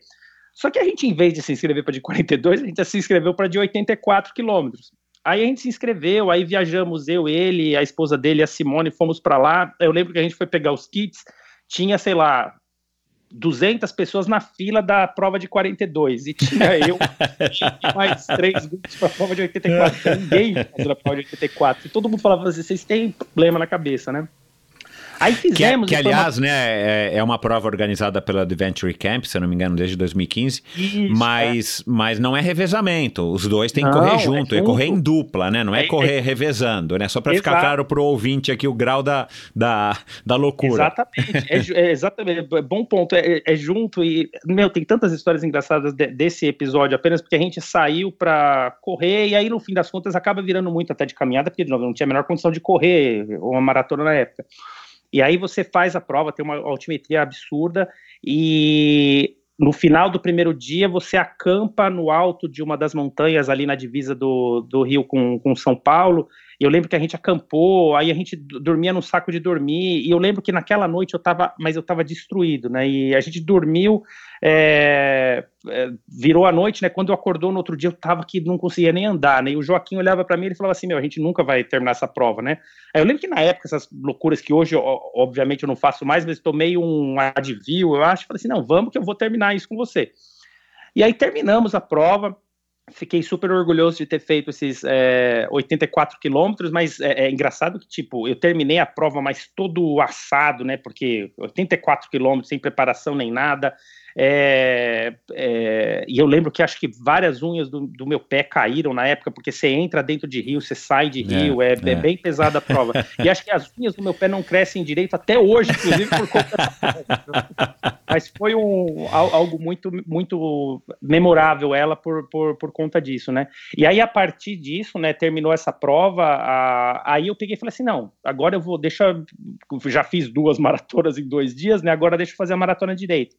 Aí isso foi talvez em 2013, eu tô até com as medalhas aqui na frente, a maratona de Porto Alegre foi em 2013. Mas Douglas, você terminou com essa sensação, tipo, meu, é, dá, vou, vou, continuar, ou você terminou naqueles, pelo menos naqueles momentos, naquelas horas pós, tipo, meu, nunca mais vou fazer isso, tá todo quebrado, sem unha do pé? Não, acho que terminei muito com a sensação de falar assim, não, consegui, muito orgulhoso, né, falei assim, não, consegui fazer, só que aí agora, eu, aí volta um pouco esse aspecto de falar assim, não, agora que eu fiz desse jeito, né, que não foi tão bem, agora eu quero fazer direito. E aí foi quando eu parti para a maratona mesmo, e aí resolvi fazer a maratona de Porto Alegre em 2013, né? É, primeiro eu fiz a, a, primeira meia maratona, foi a meia maratona de São Paulo, acho que, em, que foi em março do ano, e aí a, fiz a maratona de Porto Alegre em 2013, né? Mas foi muito, de novo, né, essa sensação de, tipo, terminou aquela prova, legal, trouxe aquela sensação de conquista por você, você ter feito algo que você não imaginava nunca é, que teria feito.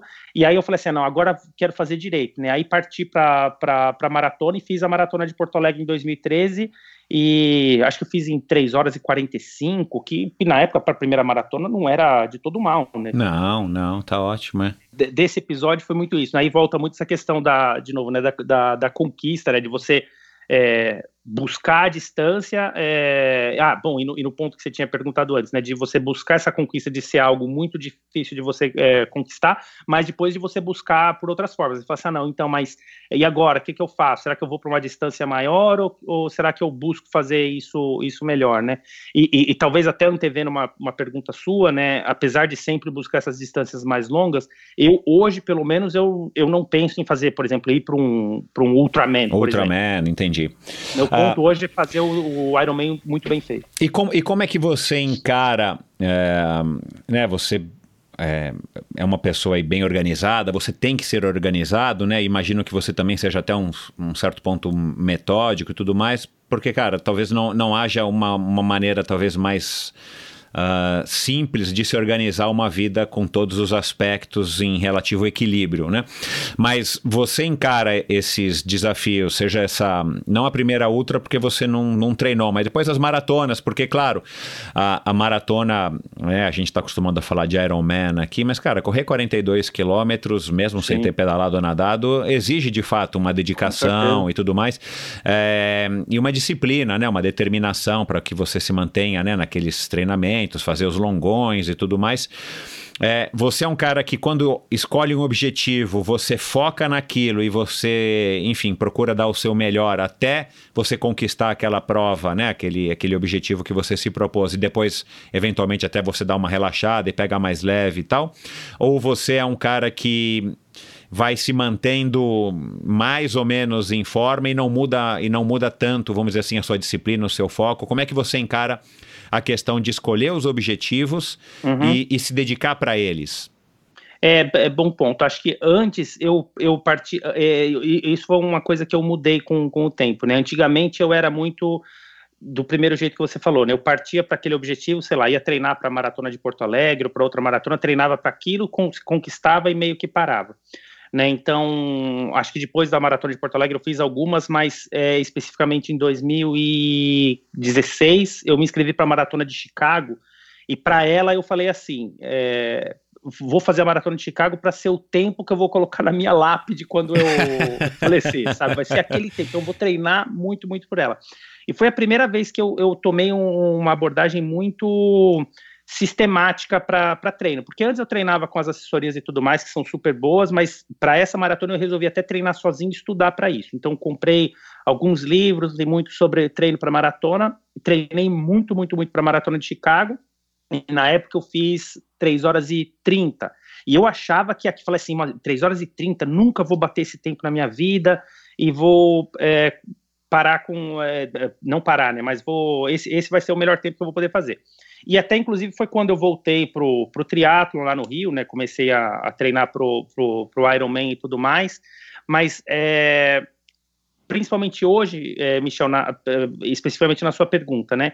É, eu tento manter uma, uma base boa, porque o, o foco, talvez a ambição maior que eu tenho hoje é qualificar para Kona. Tá? Isso não é, para quem me conhece, eu não, não escondo isso, é, é, a, é a ambição que eu tenho por agora.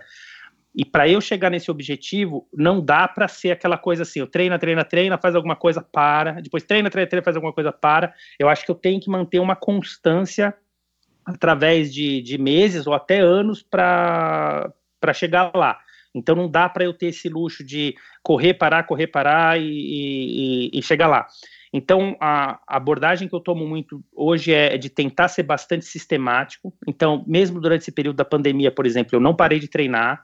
É, aqui nos Estados Unidos, eu tenho treino para fazer. É, se está chovendo, está nevando, ou se for correr, eu tento correr na neve mesmo, ou se for para bicicleta, eu faço no rolo, por mais longo que seja o treino. Mas de tentar manter esse, esse, esse baseline, né, esse, essa, essa constância é, de forma muito certa, porque para mim a, a, chave da coisa ali é constância, não dá mais para ficar nesse, nesse sobe e desce de conquista alguma coisa para. Porque antigamente eu, eu fazia as maratonas assim, treinava para maratona, fazia, depois ficava sem fazer nada durante um mês, dois meses até voltar. Né? Então agora eu tento manter essa constância muito certinho. E você é o cara que anota os treinos, você é o cara conectado no, no, no Strava, GPS, você é o cara que usa é, os números, né? Você tem um pouco dessa questão aí de, de exatas dentro de você é, é. para tentar monitorar e, e, de alguma maneira, ficar descobrindo um pouco da ciência do seu, dos seus treinos? Tenho. Você, você falou tudo. Eu acho que talvez até o que.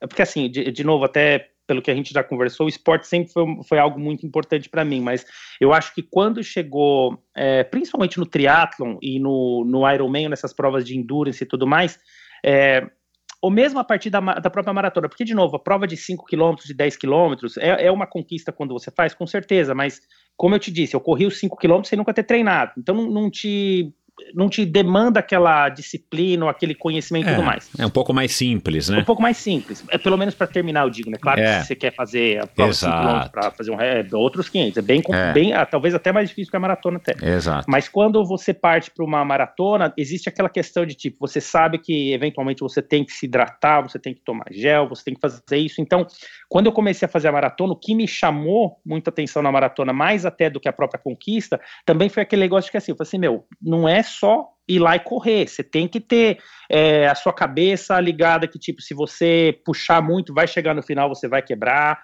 Ou se você não se hidratar, ou se você não comer, vai acabar o seu estoque de glicogênio e você não vai chegar lá. E no triatlo a mesma coisa. No triatlo ainda mais, né, quando você passa para o triatlo Ironman. Então, é, para mim foi o casamento perfeito, porque principalmente quando você vai para o Ironman também, para mim eu, eu, junto muito, junto a, a, minha paixão pela ciência com a, com a minha paixão pelo esporte. Então passou a ser uma coisa muito legal para mim, porque eu, eu sou muito de pegar, eu faço meu treino, depois eu volto e analiso as métricas, vejo potência na bike, vejo frequência cardíaca e tudo mais. Não porque eu acho que isso é o mais importante, tá? Não, não eu, eu tenho um aspecto um pouco raiz de saber que isso não é tudo. Não estou dizendo que os números são garantia de você conseguir alguma coisa, mas me traz, é, me traz até um certo prazer também de ver essa evolução através dos números. Então eu, eu acompanho muito isso. Então eu uso muito o Training Peaks, que você conhece, muita gente hoje em dia usa, né?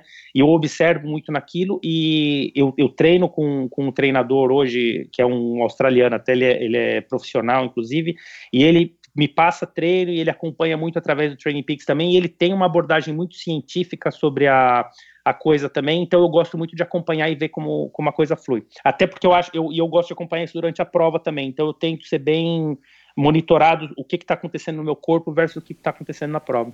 E eu imagino que isso, isso para você acabou sendo, enfim, é, juntar a fome com a vontade de comer, né? Exato. Todos esses gadgets e todos os recursos tecnológicos e os, enfim, os avanços da ciência também Sim. na metodologia de treinamento e na aplicação das ferramentas, porque isso já está dentro de você, não é à toa que você está 20 anos na, nessa área, né?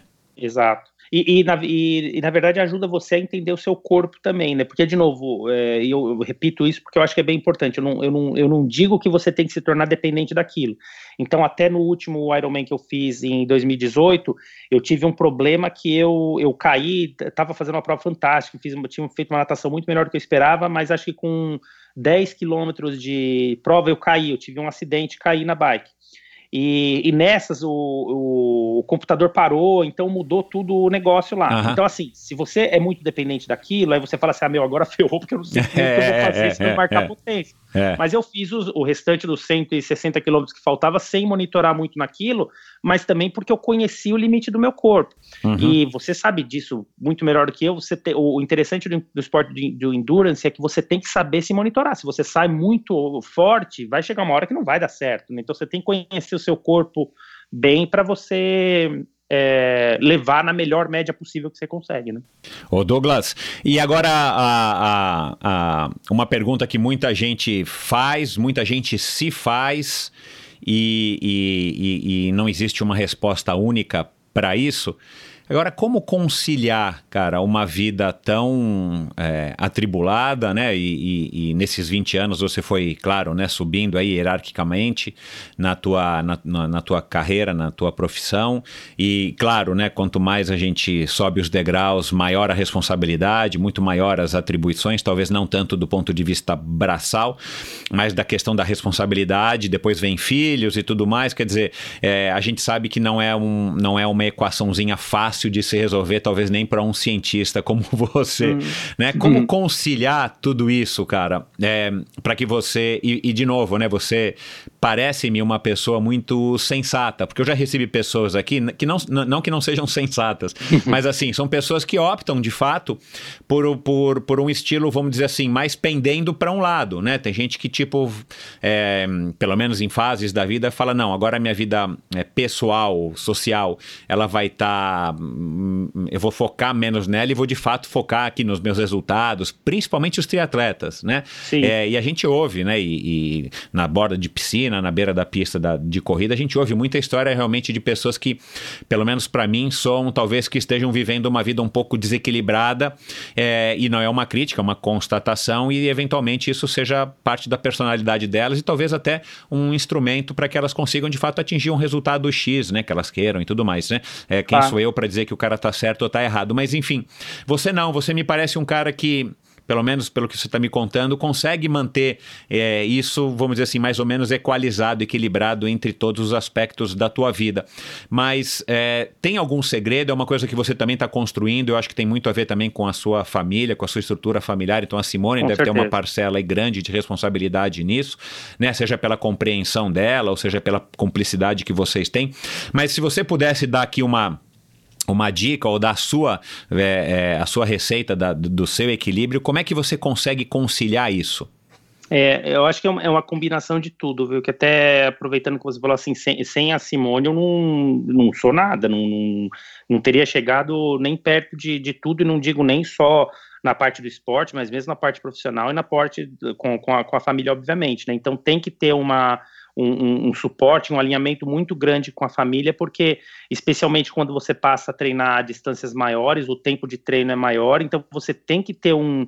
um eu não diria um acordo, mas você precisa se entender muito bem com, com, com sua família e tudo mais para você conseguir conciliar bem, porque tudo que, para todo sim que você fala, você está dizendo não para alguma outra coisa. Então, se eu estou me dedicando muito ao esporte, assim, eu tento, de novo, é, como eu estava te falando que a questão do tripé, né? Eu tento ser o melhor que eu posso nas três coisas, mas, obviamente, para você ser o melhor em três coisas, você vai ter que diminuir o quão melhor você pode ser em uma das três. Então, com, com a família, de novo, né? Obviamente, a, a educação dos meus filhos, a, o relacionamento meu com a Simone é, é, é a, a razão da minha vida, né? Então, a gente tem que balancear de forma a conseguir ir bem com eles, de ser bem com o trabalho, porque o trabalho é minha motivação, minha paixão e também é o que, no fim das contas, é, faz a gente ter a, a, vida que a gente tem, e, e fora o esporte, né? Agora, é, para mim, existem duas coisas que são fundamentais. Uma, e, e talvez seja a, a, primeira, essa questão de você achar o propósito nas coisas. Então, eu faço o, o triatlon, o Ironman, ou tudo mais, não é simplesmente por uma coisa, é, digamos, é, apenas de, de, de, vaidade de você fazer e falar assim, ah, eu terminei. Porque, inclusive, hoje em dia tem muito disso, né? Eu falo com muito treinador, às vezes eles falam que a pessoa já chega falando que quer fazer o Ironman, quer fazer em quantas horas que seja, simplesmente para tatuar na perna e pronto. É. E, e, que eu respeito. Não, uhum. não, não, não, digo que está, que está errado, mas a pessoa tem que identificar que aquele é o propósito dela, aquela é a coisa que vai trazer felicidade para ela. Então, é, eu consigo identificar muito bem que para mim o que vai trazer felicidade é ver meus filhos crescerem educados e, e, bem, e eu ter o meu casamento bem. Eu, o que me, vai me trazer propósito é também eu ser um profissional bem sucedido e, e ser um, um, triatleta também bem sucedido no, na, na, como é que se fala, na, dentro das possibilidades que eu posso. Então, aí está identificado meu propósito, está identificado a minha missão de vida, minha visão de vida e tudo mais. Eu tendo identificado isso, aí eu tenho que dar meu jeito para entregar aquilo, entendeu? Então, aí entra muito o aspecto da, da, da, disciplina, né? Acho que tem uma, uma frase, se não me engano, até do próprio Bernardinho, né, que fala que a, a distância entre o sonho e a realidade se chama disciplina, né? Porque, na verdade, é essa questão de assim, tempo você vai arranjar, é, Michel. Uh, eu converso com diversas pessoas, às vezes falam para mim, falam assim, ah, mas como que você trabalha, como que você cuida da família e tudo mais, assim, tempo você arranja, porque só que você vai ter que tirar de algum lugar. Então, por exemplo, no meu caso, eu tiro principalmente do sono. Então eu começo a treinar, quando eu tô em, semanas de a, a, pico de treino, eu não tenho problema nenhum de acordar 4 horas da manhã e treinar às vezes 3 horas antes de ir para o trabalho. E para mim é o que funciona melhor, porque é aonde impacta menos a família, é onde impacta menos o trabalho. Depois Exato. eu vou para o trabalho e quando eu chego à noite em casa, que está todo mundo aqui, eu não vou treinar, ou aí eu tenho o tempo com eles. Então, essa questão de você balancear. Aí, pode, aí muita gente vem e fala para mim, ah, mas é porque você é diferente, porque você com, não, não precisa dormir oito horas por dia, você não precisa dormir sete horas por dia, você dorme menos. É verdade, mas eu te garanto que assim, você acostuma, sabe? Sim, se você acostuma se aquilo significar alguma coisa para você. Concordo. Porque se não significar para você, você vai acordar de manhã, você vai falar assim: "Ah, meu, para que que eu vou levantar para correr agora?" É, porque não significa. Agora, eu, de novo, e pensando talvez no meu objetivo maior que hoje é, é a questão de se qualificar para Kona, eventualmente, né?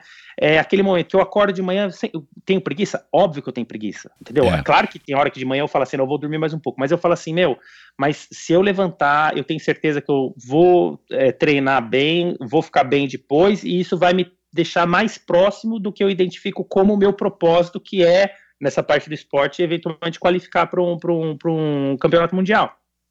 Então aquilo é o combustível que faz. Mas para mim, de novo, né, o primeiro passo é você entender qual que é o seu propósito, é você entender o que, que vai te trazer felicidade. Porque se você não entender isso, tudo que você faz não vai ter significado para você. Agora, se você identifica aquilo, você sempre vai acordar alegre, sabe? Eu, de novo, tenho minhas preguiças matinais também, mas sabendo o que, que a, a felicidade que isso vai me trazer lá na frente, é o que me motiva, aquela questão de tipo, eu, eu faço muito esse exercício às vezes também, né? É, tem vários momentos de final de prova que eu me recordo, o final da própria maratona de Barcelona, ou o final de algum Ironman que eu, eu lembro daquela sensação e daquela, daquele momento que te traz, você cruzar a linha de chegada, conquistando algo que você falou. Então, quando eu passo para pensar naquilo lá, me dá uma endorfinada, né, gigantesca, que é o que me faz falar assim, não, agora para sentir aquele momento de novo da forma mais ampla que eu posso, eu vou acordar cedo e vou fazer o que precisar para chegar lá. Então acho que é muito disso, né? E, e, vale a mesma coisa para o trabalho, né? Às vezes, claro que tem dias no trabalho que você fala assim, meu Deus do céu, tenho essa reunião, eu tenho aquilo, mas aí volta aquele ponto que você fala assim, não, mas o que, que eu quero fazer? É, no meu caso, do ponto de vista de trabalho, tem muita questão de carreira, mas tem muito um aspecto também de, de fazer a diferença também na vida das pessoas, né? É, é, principalmente das pessoas que trabalham diretamente comigo, né? Eu tenho um aspecto é, pessoal com todo mundo que trabalha comigo muito grande. Então, é aquele negócio de você também monitorar a, a toda a atitude que eu tomo no dia a dia pensando em como que eu vou conseguir tocar a vida das pessoas através do que eu faço. Então, acho que para mim, em resumo, é, até sem, sem me prolongar tanto no, no, no tema mais do que eu já me prolonguei, para mim essa questão de você identificar o que que, o que que vai te trazer felicidade daquilo. E a partir do momento que você identifica o que vai te trazer felicidade daquilo, é você, todo dia, antes de você fazer aquilo, você pensar o, o quanto você está andando na direção do que te traz felicidade, né? E aí você, aí tudo, aí tudo vem automático. Ô Douglas, legal isso que você falou agora da felicidade, porque eu ia falar isso, você tirou as palavras da minha boca. Eu acho que é legal você você falar dessa maneira como você né, construiu aí teu raciocínio, porque eu ia dizer exatamente isso também. Eu acho que é, e felicidade é um tema é, é, um tema interessante da gente falar, mas não existe um, uma, uma receita, uma fórmula e não existe uma felicidade que todo mundo tem que ir atrás é, daquilo para ser feliz, né? Felicidade ela, ela é uma coisa muito individual, mas Exatamente. da maneira como você construiu, e sendo eu também um cara que, né, tô no esporte há muitos anos e sou aficionado claro. e tenho família e tudo mais, eu acho que é exatamente isso. A gente tem que encontrar é, a nossa visão do que a gente acredita naquele exato momento, do que, que a gente quer para que a gente seja pleno e feliz dentro da, da, enfim, das nossas escolhas e a gente vai buscando isso. E talvez é, é, é esse seja o grande segredo, né? A uhum. gente conseguir equilibrar é o que a gente quer, com o que a gente precisa, com o que a gente tem à nossa disposição, para que a gente faça, é, com todos esses ingredientes, o melhor que a gente puder. É, e sabendo também, né, e tendo essa consciência de que amanhã ou depois a nossa visão vai mudar, porque nós estamos numa constante evolução, nós estamos numa constante mudança, é, e bem como as nossas vidas, porque acontecem coisas nas nossas vidas que a gente não, não antecipa, ou a gente não consegue controlar. E talvez esse seja talvez o grande segredo que você tem hoje aí para conseguir conciliar tudo, que é você tem essa visão, talvez também por conta dessa tua, dessa, desse teu lado cientista, de poder analisar tudo e enxergar que, cara, hoje é o que te faz feliz e deixa a gente tranquilo Exato. e realizado, né? Porque a gente também encontra muitas pessoas, é, eu volto a dizer, principalmente no triatlon, porque o triatlon acaba é, é, exacerbando muito esse lado de uma coisa mais obsessiva, de uma coisa muito mais tipo de, de imersão, que às vezes as pessoas se cegam, né, às vezes para fazer um Ironman ou, ou qualquer que seja outra prova, né, tipo assim, não, agora aí o cara acaba se separando, o cara acaba Exato. ou, né, deixando a carreira de lado ou acaba se prejudicando até socialmente, porque o cara vai ficando muito focado naquilo e de repente né? Aquilo é, acaba se perdendo dentro dele. É, tanto é que tem gente, né? Eu não sei se você já teve experiências assim próximas a você, assim, tipo, é, já citei isso também, que tem gente que eu conheço que, cara, não se classificou para um Ironman, é, cara, a pessoa chora, a pessoa fica desesperada, é. a pessoa fica descompensada, e, cara, na verdade o esporte, não, né, para quem é amador, não precisaria claro. nunca dar isso. Claro, você quer ir bem, você não consegue o resultado que Lógico. você quer, você não fica tão feliz, mas, cara, não é um momento para você chorar, se desesperar e achar que Com tudo certeza. acabou porque você não conseguiu aquele negócio, né? Enfim. É, e a faz parte, né? O fracasso faz parte, às vezes, também. Você tem que estar preparado para isso, né? Exato, cara. E aqui, assim, é, humildemente, eu estou aprendendo com muitos convidados que, assim, é, é, é, na derrota de fato que você cresce mais ou tem ah, maiores oportunidades para depois você passar por para aquele próximo nível, aquele próximo estágio do seu desenvolvimento pessoal e talvez até esportivos. E, claro, o primeiro exemplo que me vem à cabeça aqui é o Henrique Avancini, né? Que, que voltou da Europa é, com. com é, voltou, voltou da Europa com aquela aquela, aquela voz, aquela frase do treinador dele na época, cara, volta pro Brasil porque aqui você nunca vai ser nada. É. Cara, e hoje a gente tá vendo que ele faz a diferença porque ele acreditou e insistiu naquilo e talvez Acho que até disse isso com, conversei isso com ele. Se ele não tivesse recebido aquele, aquele balde de água congelante nele, uhum. né, do, do, do, treinador dele, ele talvez não tivesse atingido o sucesso. Ele teria continuado mediano e eventualmente, como a maior é. parte dos atletas infelizmente no Brasil acabam se desestimulando porque falta é, incentivo e facilidade para tudo. Agora, uh, Houve alguma saia justa já no teu trabalho, tipo, por conta dessa questão de, de esporte, de Ironman, de triatlon, de 70.3, enfim, tipo assim, que, que você se viu numa saia justa, seja com o teu chefe, com os teus pares, ou até com a tua equipe, enfim, que de repente te colocou numa saia justa e, e, e foi desagradável?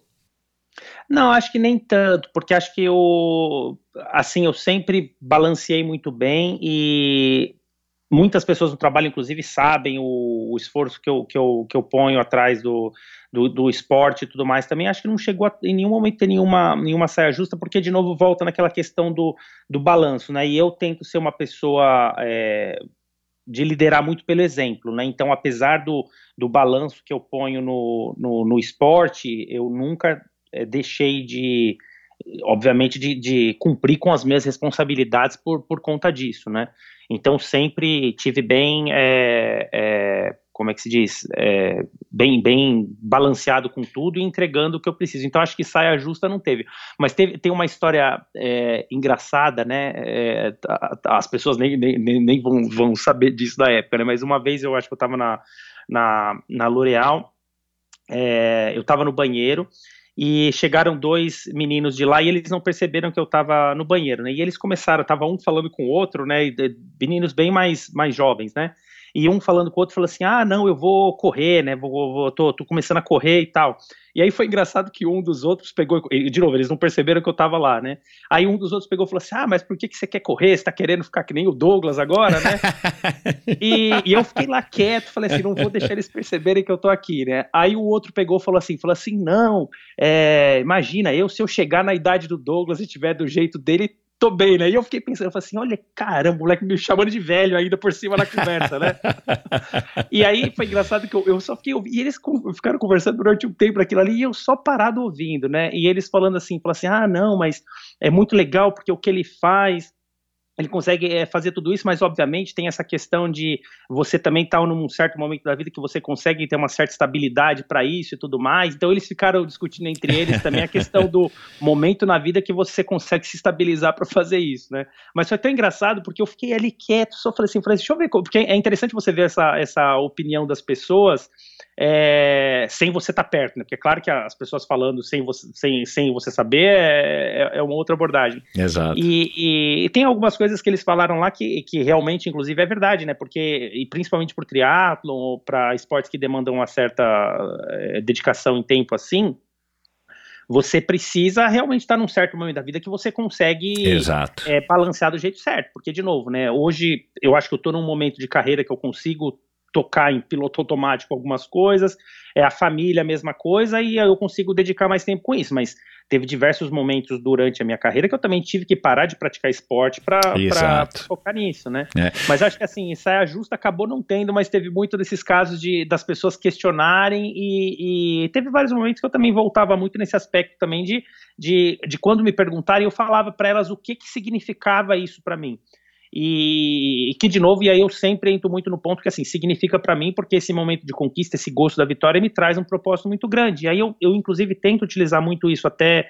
É, e mesmo aqui nos Estados Unidos eu fiz muito isso quando eu tenho reuniões ou, ou palestras ou reuniões maiores com, com o time, de entrar muito nesse aspecto de tipo, de você achar o seu propósito, de você achar o que, que é que te traz felicidade. Porque essa, para mim, é sempre vai ser a primeira pergunta, né? O que, que te traz felicidade? Porque a partir do momento que você identifica aquilo, o resto é bem mais fácil. Agora, uhum. se você só começa a fazer a coisa motivada por um motivo meio é, vago, né? Simplesmente para querer se adequar à sociedade, ou simplesmente para, de novo, ter uma conquista e querer se gaba dela, mas sem significar muito para você, não vai significar nada. Né? Você usa isso com alguma frequência, esse teu estilo de vida, essas tuas visões com a tua equipe, principalmente? Você, você consegue é, é, também passar a sua mensagem, né? Porque tem outra coisa que, que eu acredito é, é que a gente esteja vivendo hoje uhum. e talvez, é, enfim, com todas as críticas a, a, a, a talvez um, um, capitalismo exagerado ou né, um mundo de consumismo e tudo mais. A verdade é que as corporações estão num movimento, né, as grandes corporações, e você né, pautou tua carreira nas grandes corporações, elas estão cada vez mais tentando se humanizar. Claro, o lucro Sim. sempre é a, a, né, a, o que mais vai importar, mas hoje não é o lucro a qualquer custo. Né? E, e, e eu acho que do ponto de vista do desenvolvimento humano, as empresas talvez nunca estiveram tão humanizadas como estão hoje, principalmente as empresas líderes que estão que, que, que aí sob os olhos e, e, o julgamento de muitas, muitas pessoas, justamente porque são líderes, né?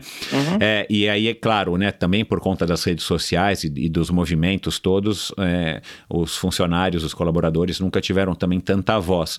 Você, você sente que é, você tem espaço dentro é, da L'Oréal, e não estou falando aqui da L'Oréal, mas eu digo assim, da, da, tua relação com os teus, é, com as pessoas da tua equipe, né? E você disse uhum. que, que são, sei lá, 500, uma quantidade enorme, é, para também passar um pouco dos ensinamentos do Douglas, não Douglas é, vice-presidente de pesquisa e desenvolvimento, mas o Douglas, ser humano, é, para essas pessoas e, e, passar a sua mensagem, tipo, olha, cara, minha vida é assim, eu acho que tá, eu tô buscando o meu equilíbrio, não quero que vocês façam o que eu faça, mas é legal vocês ouvirem o que eu, tô, o que eu tenho para dizer, é, porque isso talvez seja um caminho legal para abrir também as portas para outras pessoas descobrirem quais são os seus caminhos para serem pessoas felizes. E claro, no final das contas, na tua relação profissional com elas, elas renderem o que elas podem render melhor para que você tenha o sucesso dentro da tua área. Sem dúvida, não. É, mais e mais eu tenho usado isso, Michel. É, eu acho que talvez isso seja até um pouco mais recente, talvez a partir do momento que eu comecei a mais fazer com triatlo, tudo mais, eu comecei a ver um pouco é, a oportunidade de fazer isso, mas é, talvez um pouco da oportunidade até pelo pouco que eu aprendi sobre mim mesmo fazendo esporte, né? O tanto que, que, que isso trouxe para mim, o tanto das conquistas que isso trouxe, o sabor que isso, que isso trouxe, né? E, e de novo, vem muito dessa questão que eu volto de novo na questão de você encontrar felicidade, você conseguir se motivar e tudo mais, mas veio também com um aspecto é, interessante, talvez até linkado um pouco com, com rede social, sabe? Porque eu comecei é, talvez fazer um pouco ali de Instagram e tudo mais, sem nunca fui muito afim com a, a, postar foto ou ficar falando isso, mas eu lembro que a partir do momento que eu comecei, que foi até junto com a história que eu contei no começo sobre o Bernardinho e o problema da bike lá, foi muito legal porque eu comecei a ver que muita gente retornava e você via que muita gente retornava inspirada com aquilo. Então tem muita, uh, de novo, eu não sou nenhum, nenhum blogueiro, como diria o PC Farias lá e tudo mais, mas é, eu tenho muita é, é, gente que me escreve e fala: Nossa, fiquei empolgado com o treino que você fez, ou com a.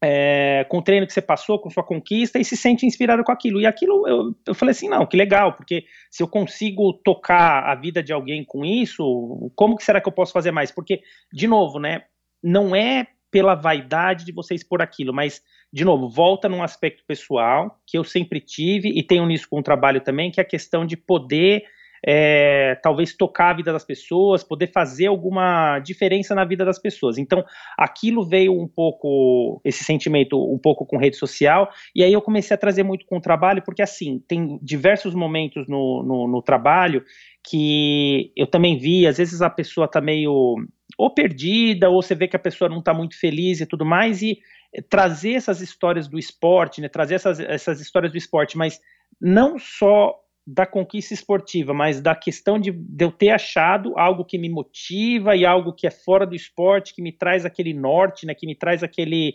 aquela, aquela ambição por, por alguma outra coisa, é, me começou a me trazer, a me trazer alguns argumentos muito legais para a conversa com o time e tudo mais. Então, desde que eu cheguei, principalmente nos Estados Unidos, eu tenho é, utilizado muito essas é, analogias, essas histórias com, com o time, né? Todo mundo sabe que eu, que eu pratico e tudo mais, e eu utilizo isso muito com essa questão, de novo, não do approach de ficar me gabando, falando que eu fiz um Ironman, ou que eu classifiquei para isso ou para aquilo, mas muito com o approach de falar assim: olha, isso é algo que eu gosto muito, é, que eu acho interessante vocês saberem que eu gosto muito, até para entender que, como líder, eu não sou simplesmente um líder que fica lá trabalhando é, 7, 24 horas por dia, 7 dias por semana. Eu sou um líder que tenho é, minha vida pessoal, eu tenho meus filhos, tenho minha esposa e tenho essa vida esportiva que eu também valorizo muito. Então não é só sobre trabalho, entendeu? É sobre você também achar outras coisas que te trazem felicidade, como que isso pode ser utilizado com a, com a equipe também. Até numa época, com, com, com o próprio Bernardinho, né, a gente, uma época começou a falar, e, e, e, na época eu me sentia muito orgulhoso, porque ele também me escrevia de volta, às vezes, com algum post falando que ele tinha se sentido inspirado com o que eu tinha escrito, e eu falava assim, meu Deus do céu, o Bernardinho falar que está inspirado com alguma coisa que eu tenho falado, né? Que legal. E até chegou uma época que a gente começou a falar muito, falou assim, ah, não, vamos tentar algum dia fazer alguma palestra lá no L'Oréal, nós dois juntos e tudo mais, que acabou não acontecendo, porque tanta coisa mudou, né? Mas, de novo, eu acho que é, essas histórias que o esporte traz, essas, é, inspirações que trazem e a diferença que pode fazer na, na vida das pessoas é fantástica e, e, eu imagino que isso com você também, porque é, o próprio fato do seu podcast, né, é, é a, digamos, a inspiração que você também consegue trazer para as pessoas, contando tantas histórias diferentes e trazendo tantos casos de pessoas diferentes, você pode ter certeza que você também está inspirando muita, muita gente, né? E eu acho isso muito legal, porque é, é legal você ver o impacto que, que isso traz na vida das pessoas. É. No, no, meu caso especificamente, cara, nunca poderia imaginar que eu ia chegar aonde cheguei. Não que eu esteja, né, enfim, muito hum. alto no topo, enfim, né, eu tenho ainda muita coisa para fazer e quero continuar fazendo. É, e nem sei onde que isso vai me levar. Mas a verdade é que eu não podia imaginar que através de um projeto completamente, enfim, é, ingênuo no sentido de começar a fazer uma coisa que eu não tinha experiência nenhuma, né? Nunca apresentei um podcast, nunca não fiz jornalismo, não tem nada disso. Mas, cara, que eu pudesse inspirar é, muitas pessoas. Eu não digo que são é, é, uma quantidade enorme, mas assim, cara, são poucas as pessoas que eu acho que uhum. eu esteja impactando é, dentro desse nosso universo aqui de pessoas que curtem o endorfina. Mas, cara, de uma maneira tão legal, porque o que, o que mais me impressiona não é a quantidade de pessoas que me escreve é, dizendo que eu estou inspirando elas e tudo mais, apesar de já ser um número legal. Mas assim, é, é como que, que impacta, né? Assim, tipo, as Sim. pessoas me escrevem alguns depoimentos, algumas coisas que que me deixam feliz. É, e de novo, né? E, e aí vem um, um, lado que, assim, cara, eu, eu, tô, só, eu tô só é, sendo um catalisador, né? Um microfone aberto para que vocês, é. os convidados, estejam sim passando as histórias de vocês. E como eu disse no começo, né, Douglas? É, e aí talvez você se contradisse aqui um pouco. Você falou, ah, mas quem sou eu para estar tá aqui? Eu me sinto até lisonjeado e tal, porque né, tanta estrela. Mas de fato, uhum. você vê que nas suas próprias redes sociais, né? E a última vez que eu olhei, estava com 3 mil e alguma coisa seguidores seguidores, é, e não que a quantidade de seguidores diga necessariamente se você é, é uma pessoa que tem valor ou não para passar histórias, mas assim, é, você consegue inspirar, seja as pessoas uhum. que você trabalha diretamente, seja a tua própria família, seja teus teus filhos, a Olivia e o Lucas. Eu acho que todos nós temos histórias interessantes e esse é daí vem Sim. o meu slogan, né? Quem que não gosta de uma boa história? Todo mundo Exato. gosta, né? Porque é uma pergunta retórica. Se é uma boa história, você gosta, né? Com certeza. Enfim, mas é, é, porque eu acho que todo mundo tem alguma coisa para passar. Agora, voltando para o aspecto é, empresarial, antes da gente caminhar aqui para o final, eu imagino que na tua carreira, desde, né, que eu imagino que você tenha começado talvez como estagiário lá na, na, na Unilever, lá atrás, uhum. cara, você já deve ter passado por N é, chefes, né, seus, que, que, que, que, que, tentavam passar uma mensagem de que chegavam às 7 horas da manhã no escritório, Sim. que saíam às 10 horas da noite e que o negócio era trabalhar, porque realmente, é, se a gente for pensar há 20 anos, né, é, cara, isso era o que mandava até então, Sim. né? Era você dar aquele exemplo, né? Eu acho que o, o, o Sam Walton tinha isso, né, do Sam's Club, ele tinha que ser o primeiro a chegar e ele era o último a sair, né? E eu lembro uhum. um amigo meu americano, um desses que eu comentei aqui antes da gente começar a gravar, que mora inclusive aí pertinho em Connecticut, ele trabalhou uma época no, no Walmart e ele, ele, cara, foi a época que ele menos treinou justamente porque era a cultura da empresa, né? Sim. Isso já faz muitos anos também. Tipo, tinha que chegar às 7 horas da manhã e ele também tinha um cargo, né, de, de, de vice-presidência, é, porque o Sam Walton chegava às 7 horas da manhã, né? E ele tinha que ir embora a hora que todo mundo tinha ido embora já, porque era esse o exemplo que tinha. Hoje em dia as empresas estão mais humanizadas e talvez você... Sim hoje, com um cargo que você tem aí dentro da, da L'Oréal, você consiga é, também deixar a sua marca nesse sentido, como um chefe, né, um vice-presidente, que passa essa mensagem, cara, a gente tem que trabalhar, a gente tem que produzir pela firma, não tem outra opção, porque essa é a regra do capitalismo, senão uhum. você vai né, empreender sozinho, vai viver de vento. Mas ao mesmo tempo, cara, isso aqui não é a minha vida como um todo. Né? É, eu, Exato. eu vou passar, a L'Oréal vai continuar como, como existe há 110 anos, mas eu quero fazer a diferença na vida de cada uma dessas pessoas pessoas é, para que elas entendam que, cara, dá para ser um, um alto executivo, dá para ser um, um, atleta, dá para ser um pai, dá para ser uma pessoa que realiza é, e busca os seus é, enfim, a sua felicidade, o seu caminho de felicidade é, dentro desse equilíbrio do mundo moderno de hoje é, capitalista. É, agora, o que, que você poderia dizer, se você conseguir dizer alguma coisa aqui que vem aí à, à tua cabeça, que uhum. o, mundo, o mundo corporativo tem a aprender com o mundo esportivo com o triatlon, né? Ou vice-versa, né? Sim. Porque, na verdade, mais o que, o que o mundo corporativo tem a aprender com, com o esporte, porque talvez seja menos comum esse tipo de questionamento.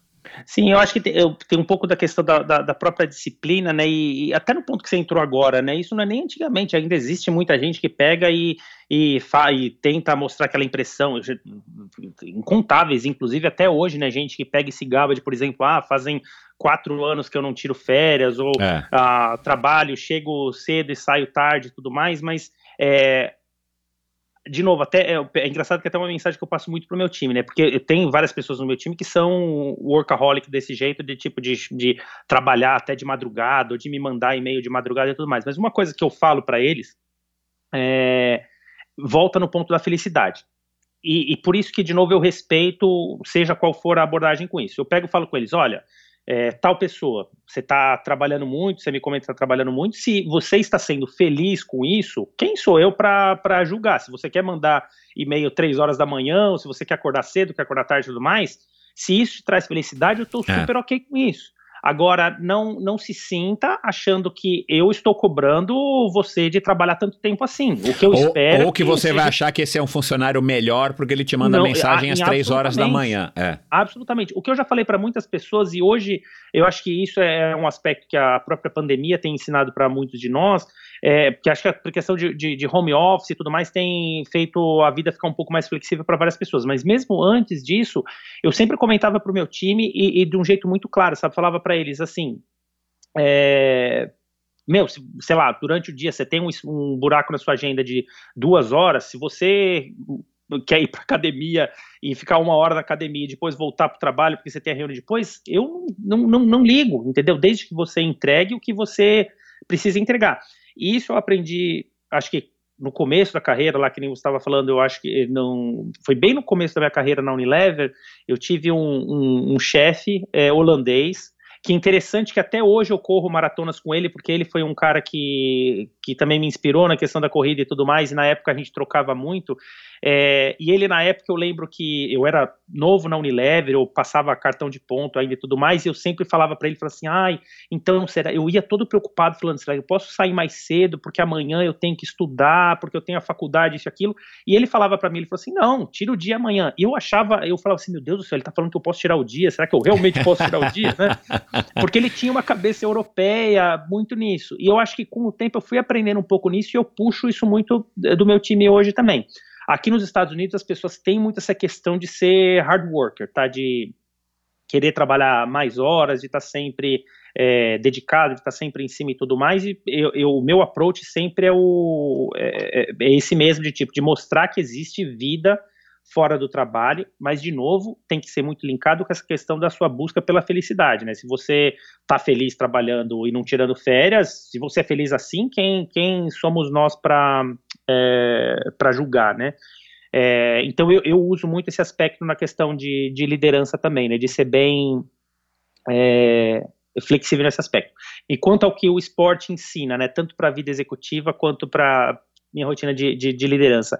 Eu acho que tem muito essa questão da própria disciplina, de você saber que as coisas não vão vir do, do, dia para noite. Tem é, e principalmente na questão de treinar para um Ironman, que nem eu estava comentando para você, tem uma certa coisa que vem com a constância.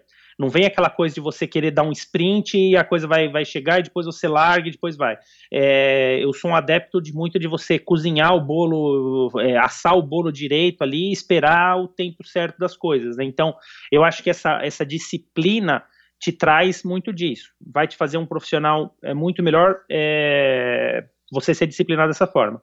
Outra é a questão do próprio balanço. É questão de tipo, você, até para você evitar um burnout, você evitar você também se desgastar demais no trabalho, você saber que você tem que, que é interessante você ter outras coisas na vida que não sejam apenas trabalho, né? Então, de você conseguir balancear.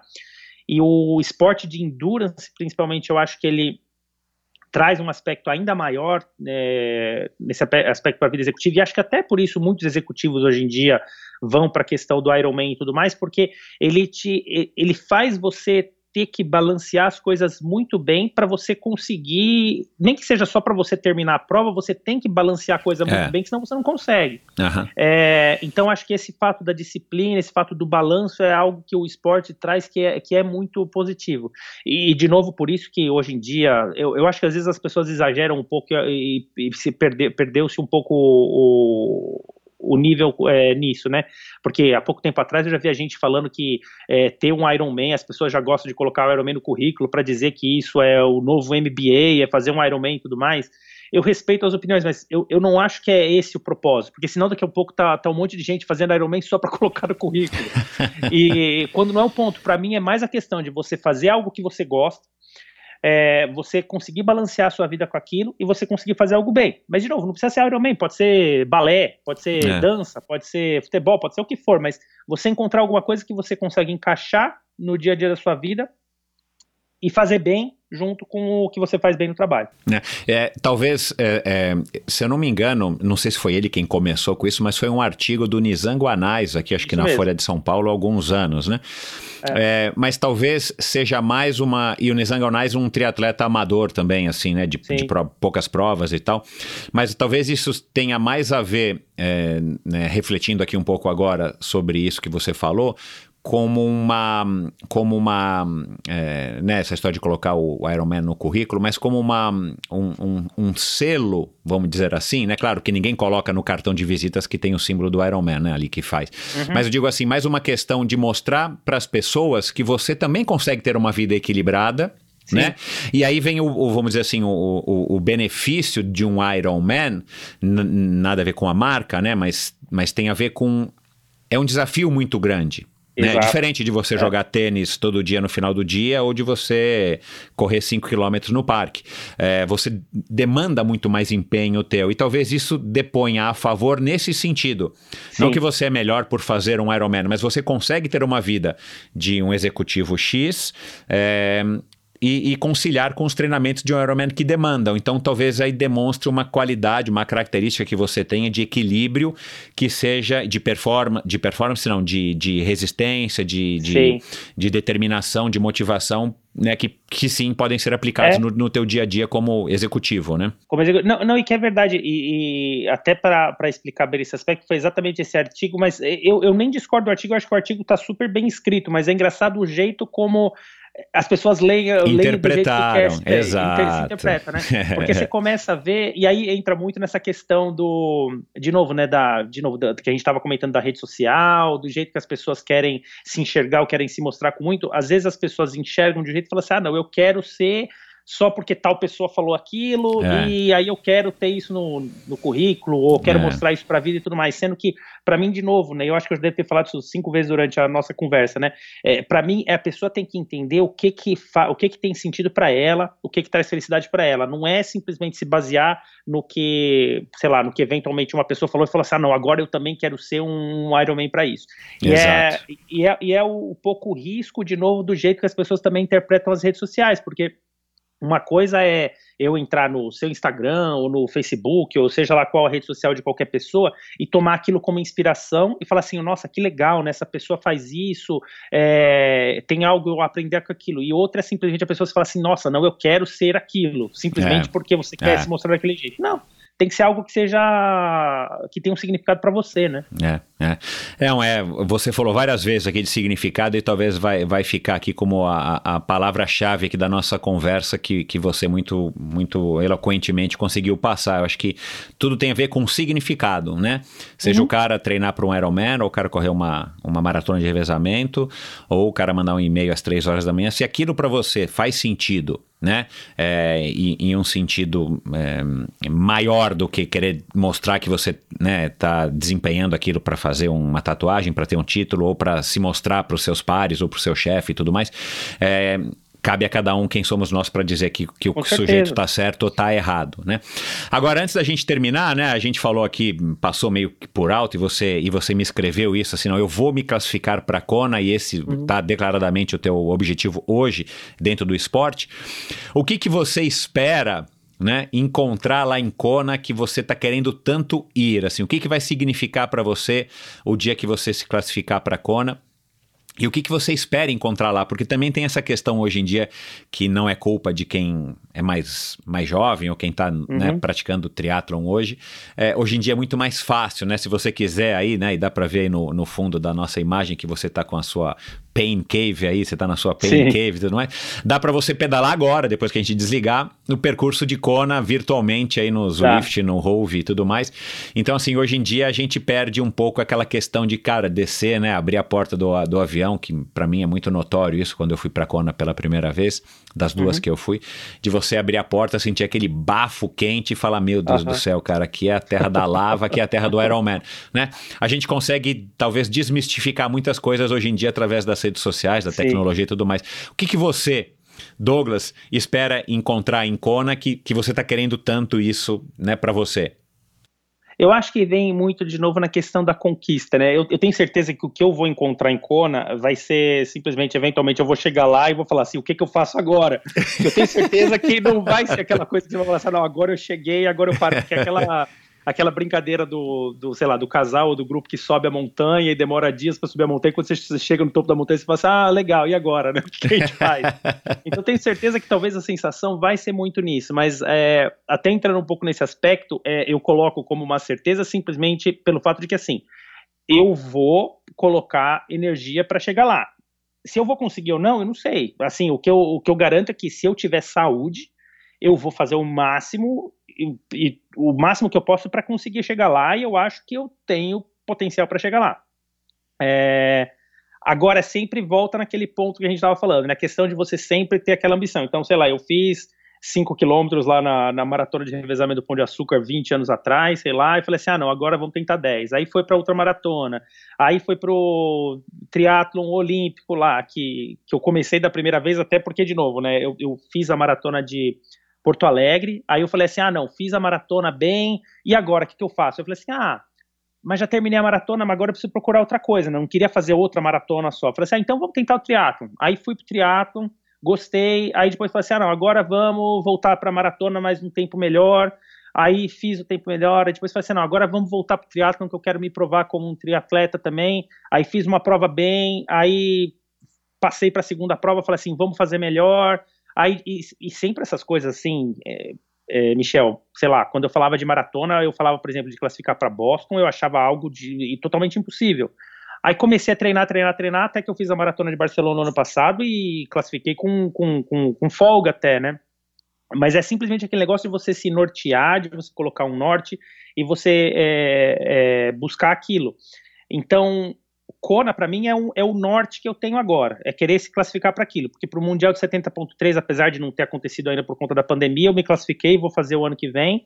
É, aí, para mim, agora é aquele negócio de, Kona. Agora, o que eu vou encontrar lá, sem, sem dúvida, eu vou aproveitar muito o momento, é, porque vai ser muito interessante a questão de atletas do mundo inteiro, a questão de toda a mística do Havaí e tudo mais mas eu tenho certeza que no fundo o que eu vou encontrar vai ser a conquista de algo, e aí eu vou falar assim, e agora o que que eu vou, é, qual que é o, o próximo passo? Mas é, o importante de tudo isso que eu tô falando é que assim, apesar de, de eu sempre falar assim, ah, vou chegar lá e vou querer algo mais, um outro aspecto para mim que é super importante é assim, você tem que ter o norte para te guiar, mas eu acho que é, para você chegar no norte, não é que você simplesmente tem que esquecer a jornada e chegar no norte e falar assim, ah, e agora o que, que faz? Você tem que curtir o que você está fazendo.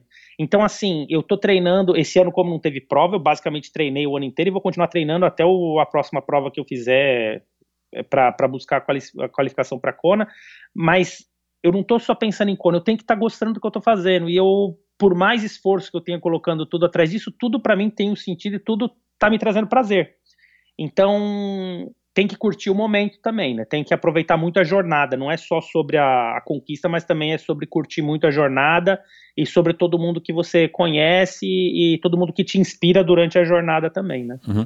É, eu, eu, eu, eu tenho uma coisa para mim que é assim. É, se você curte a jornada, primeiro que fica muito mais fácil de você chegar até o dia X, né? Exato. Mais leve, enfim, fica mais prazeroso. Por que não, né? Se você, você tem um dia de prazer na competição, mas você pode ter 200 dias de prazer também na, no caminho para aquela competição, é, me soa um pouco mais inteligente, né? Vamos dizer assim. Mas é claro que uma coisa está completamente ligada à outra, né? Na minha opinião. Uhum. Então, assim, se você curte a, a jornada, e vamos falar aqui né, né do, do, da preparação para um objetivo esportivo, cara, é, a chance que você tem de, naquele dia do objetivo que você se determinou, seja um Ironman ou uma maratona, uma prova de 5 km, você curte muito mais, né? Porque tem essa história, né, que dizem que assim, o melhor da festa é a preparação. E eu não acho que está uhum. errado.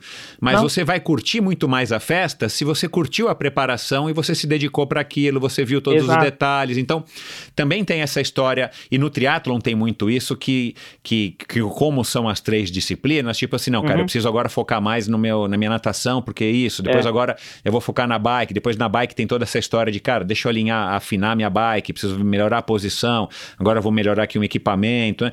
Então, assim, tudo isso é um ritual que você passa, Exato. que você vai construindo e que só depende de você, para que sim, no dia da prova, você tenha é, pelo menos a chance de, de render o melhor que você pode render para aquele dia. E aí, ao mesmo tempo, vem o seguinte, né? Se você não tem um resultado bom e a gente sabe que não é sempre que vem um resultado bom, né? É, é, a gente sabe que a vida não é assim. Pelo menos você curtiu né, até aquele dia, né? Ao passo uhum. que você está se dedicando de uma maneira que você só está olhando o cume da montanha, só está olhando o dia da prova, é, e aquilo para você está sendo um esforço e tudo mais, cara, se realmente você vai mal na prova, é. ou você não tem o resultado que você queria, cara, talvez aqueles virem uma frustração tão grande que cria até uma certa, um certo afastamento, uma certa distância Exato. daquele processo, né? Então, Exato. Me parece mais inteligente você curtir todas as fases do, do da sua preparação, desse processo, é. e para que você também possa curtir mais ainda o dia e não depender somente do dia para que te dê aquela, aquela explosão de endorfina e que eventualmente você pode não ter, e aí sim você cria uma, um efeito reverso, né? Agora, é, cara, dentro aí da tua, dos teus 20 anos de carreira e, e, e de toda essa experiência adquirida. É, o que, que você pode dizer aí para as pessoas que estão nos ouvindo, que estão começando uma vida profissional ou que estão aí dentro de um, de um círculo é, é, vicioso, talvez virtuoso, mas nessa rotina né, desenfrenhada de, de trabalho, de se dedicar, de ter que fazer carreira, de ter que ganhar dinheiro e tal. O é, que, que você pode dizer aí hoje né, para as pessoas que estão nos ouvindo, é, como um conselho aí, um sábio conselho que você talvez até já passe para as pessoas mais novas da sua equipe?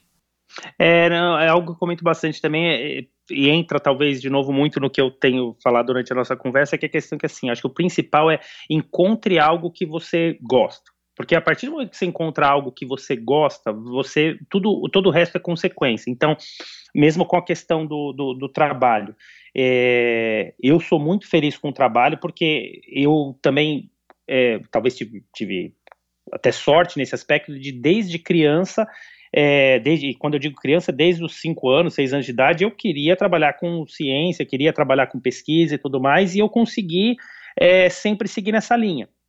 Então, acho que o que é importante assim, é você fazer algo que você gosta. E isso eu falo, inclusive, para pessoas que, tão, que trabalham diretamente comigo, sabe? Porque às vezes pessoas trabalham comigo eh, e às vezes eu percebo que elas estão infelizes, eu, eu comento super abertamente com elas. Eu falo assim: olha, é, você tem que estar tá fazendo algo que você gosta. Se você não está, ou você vai ter que encontrar algo dentro desse seu trabalho que te traga um mínimo de felicidade, o que faça sentido para você, ou você tem que procurar outra coisa. Exato. Porque claro que, claro que assim, sem hipocrisia, o, o trabalho também é uma forma de é, é o que paga as contas, é o que claro. traz nosso salário e é. tudo mais. Não, não dá para seguir isso. Mas se você pensar no longo prazo, se você ficar insistindo em algo que não está te trazendo felicidade e tudo mais, você vai chegar lá na frente com 40 anos de idade, numa 40 anos de idade, 50 anos de idade, numa época que é mais difícil de você mudar ou de fazer qualquer mudança na sua carreira e você vai ficar frustrado, e aí vai, tá, aí vai ser tarde. Então, o que eu sempre comento, bem recentemente, até inclusive, acho que semana passada eu dei uma, uma palestra para umas pessoas novas começando na L'Oréal de diferentes departamentos, eu, eu dei exatamente esse conselho. Eu falei assim: encontre algo que você gosta.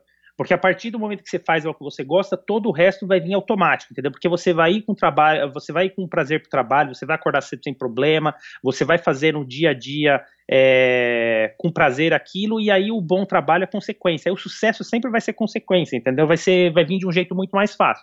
Agora, se você estiver realizando agora que o que você faz não não está te trazendo prazer, francamente, assim, tome uma decisão de, de, de, de mudar o, o, quanto antes, sabe? Eu acho que é, é fundamental você ter essa coragem para fazer isso o, o, o, mais cedo possível.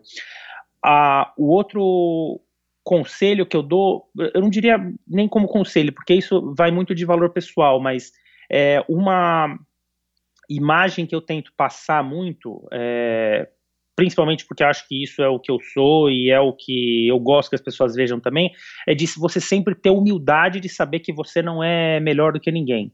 Né? Então, é, humildade para mim é um valor que é, que é chave. Então, assim, tenha humildade para saber que existem pessoas é, que são que, que, que, podem te inspirar e que você pode aprender muito com elas. Tenha humildade para não saber é, que, independente do, do, do, cargo que você tem na companhia, você tem que conversar com todo mundo da mesma forma e tem que inspirar todo mundo da mesma forma. É, e crie essa empatia com as pessoas, sabe? Porque eu acho que a questão de você conseguir se colocar nos pés dos outros é, de vez em quando, entender qual que é a perspectiva de cada um, é, te ajuda muito como profissional e como ser humano, sabe? Claro que a gente tem que ter as nossas convicções, mas todas as histórias têm dois lados. Eu acho que sempre vale o exercício de você também se colocar no pé das outras pessoas e, e tentar entender qual é a perspectiva dela, né? Que nem é, antes a gente estava falando um pouco de política, né? Eu não, nem quero entrar no, nesse aspecto, mas é, se tem é, uma pessoa que está votando para uma pessoa que você não gosta, você, às vezes vale a pena, às vezes, também tentar se colocar do lado da outra pessoa e entender por que, que aquilo está acontecendo, né?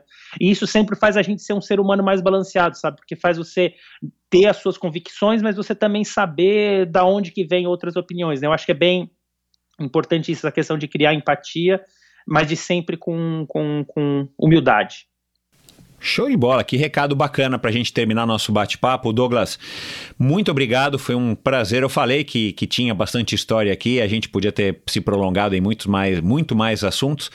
Mas muito obrigado por, por, por compartilhar aí essa, essa tua experiência, essa tua vivência e, e, e, por que não, essa tua, essa, esses teus, essas tuas sabedorias, esse teu conhecimento conosco aqui hoje. Foi um grande prazer. Obrigado aí por estar acompanhando também o, o Endorfina. E tô torcendo aqui para que você e, claro, todos nós possamos voltar a ter uma vida mais normal e podemos voltar, possamos voltar aí a competir acompanhar as competições e que você consiga realizar teu sonho é, o quanto antes. Depois eu vou querer ouvir de você o que, que foi essa tua experiência de Kona.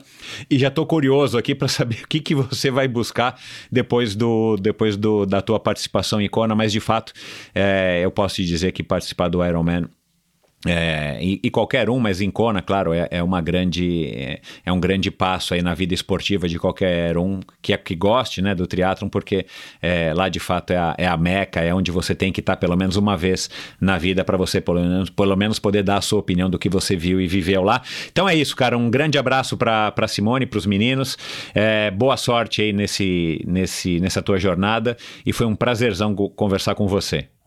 O prazer foi todo meu, é, Michel, e obrigado aí por, pelo, pelo endorfina, pela idealização do projeto, obrigado por toda a inspiração. E a gente vai conversar bastante ainda, seja de, de Kona, seja de Race Across America, que quem sabe é, é, é algo Nem falamos também, disso, né? é verdade. Não, mas calma, nós vamos falar Não, muito disso ainda. ainda. Tem, tem, tem, tem, muita coisa ainda, mas a gente sempre vai continuar em contato. E, e, de novo, obrigado por toda a inspiração, obrigado por toda, toda a companhia nos, nos, nos treinos aí na na, na, na Pen Cave também no dia a dia. Um grande abraço para você e para todo mundo. Legal, cara. Um forte abraço. Valeu. E é isso, pessoal. Mais uma conversa bacana, mais um, um executivo, né? Um alto executivo aqui participando do Endorfina Podcast. Já participaram alguns aqui para citar né, João Amoedo, para citar aqui o Paulo Kakinoff, para citar o Davi Greenberg, mas a gente também conversou hoje sobre algumas pessoas que já passaram, porque eu não sabia que o, que o Douglas tinha treinado com o Mário Sérgio da Run Fun. É, então você pode ouvir também um pouco do, do, da história da Run Fun, como surgiu a Run Fun e qual era a filosofia do Mário Sérgio, um amigo meu aí também de longa data que já passou também pelo. Um Bernardinho, é claro. É, a gente falou aqui, aliás, o Douglas, né, falou do, do PC Farias. Douglas, era PC Rotela, não é PC Farias. O, o, o, Paulo César do Correndo por aí já passou por aqui, que, que a gente brincou lá na época, já faz um bom tempo, mas a gente brincou na época, né, do, da, da, função dele, da posição. Ele é, um, ele é um diplomata, mas ele acabou tomando aí um vulto legal aí no, no, na, no Instagram, com Correndo Por Aí, o perfil Correndo Por Aí. E ele conta também como é que surgiu isso. É, e aí nós falamos, claro, da maratona de revezamento. Então, João Paulo Diniz, que, que veio aí da família Diniz e que foram né, os, os donos, os criadores do Pão de Açúcar e, claro, da louvável maratona Pão de Açúcar de Revezamento, que foi a, a, a estreia de muita gente, muita gente, inclusive, que já passou por aqui. Então, é, você encontra esse e todos os episódios do Endorfina Podcast aqui mesmo onde você está ouvindo esse episódio. Dê um alô pro Douglas. É, eu vou colocar, como sempre, no meu site, endorfinabr.com, eu vou colocar alguns links principalmente para as redes sociais dele, para que você possa facilmente é, descobrir, entrar em contato, mandar um alô, fazer uma pergunta e tudo mais. E também, como sempre, mande os seus comentários, críticas e sugestões para mim. Aliás, se você curtiu esse episódio, se você ouve através do Apple Podcasts, vai lá, dá uma, dá um, faz um review, dá uma, dá uma quantidade X lá de estrelinhas, de uma a cinco, para que você ajude também outras pessoas a estarem descobrindo endorfina. E se você ouve é, no Spotify ou mesmo no Apple Podcasts ou em em outro agregador da sua escolha. Clique lá em assinar e em seguir e automaticamente toda quinta-feira vai ao ar ou toda né, é, véspera de quinta-feira, dependendo de quando é, é, é, final de ano, quando é Réveillon, quando é Natal ou quando tem um feriado, eu, eu publico às vezes um dia antes, é, vai ao ar automaticamente. Por isso a vantagem de seguir e assinar, você automaticamente recebe um episódio novo aí no seu smartphone, no seu é, tablet, no seu computador, e aí você, você fica é, sabendo automaticamente desse episódio e ouve se você curtiu o, o tema, se você curtiu o convidado, para que você possa estar tá em dia com seus episódios. Então, muito obrigado a todos vocês. Até a semana que vem com mais um episódio bacanérrimo do Endorfina Podcast e 2021 promete com mais uma lista enorme de convidados interessantíssimos. Então vamos lá, pessoal. Um forte abraço e até a semana que vem. Muito obrigado aos patrocinadores do episódio de hoje, a Bovem Energia, Bovem Underline Energia no Instagram. Bovem é uma comercializadora, uma gestora e uma geradora de energia. Assim como para os meus convidados, para a Bovem, energia é um assunto muito sério. É uma empresa sólida e confiável, com profissionais experientes e treinados para lhe oferecer agilidade no atendimento, robustez e competência na condução dos negócios. Saiba mais em bovem.com.br. De energia, a Bovem entende. E também foi um oferecimento da Supacas do Brasil, arroba SupacasBR, o perfil deles no Instagram, a marca californiana de acessórios de ciclismo de alta performance. Fitas de guidão, luvas, meias, suportes de caramanhola, selins e uma grande variedade de acessórios muito legais. Fiquem atentos às sapatilhas da Supacas, vamos torcendo aí para que elas cheguem, que elas em 2021 aqui no Brasil.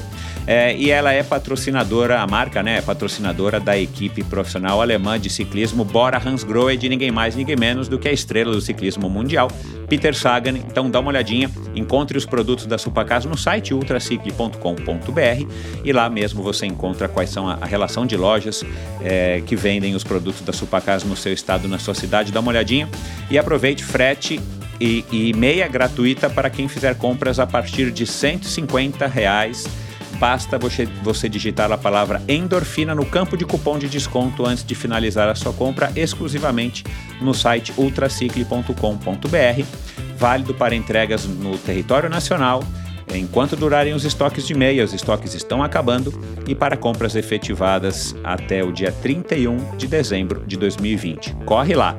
Esse e todos os episódios do Endorfina Podcast são editados pela produtora Pulsante. Obrigado por ouvir esse episódio do Endorfina. Acesse o endorfinabr.com, vá no post do episódio de hoje para conhecer um pouco mais sobre o meu convidado e alguns assuntos abordados em nossa conversa. Lá você ainda encontra todos os episódios do Endorfina. Siga o Endorfina BR no Instagram e confira imagens inéditas e inusitadas dos meus convidados. Participe enviando comentários e sugestões. Se você curtiu, colabore assinando Endorfina no seu agregador de podcasts preferido e compartilhando com seus amigos.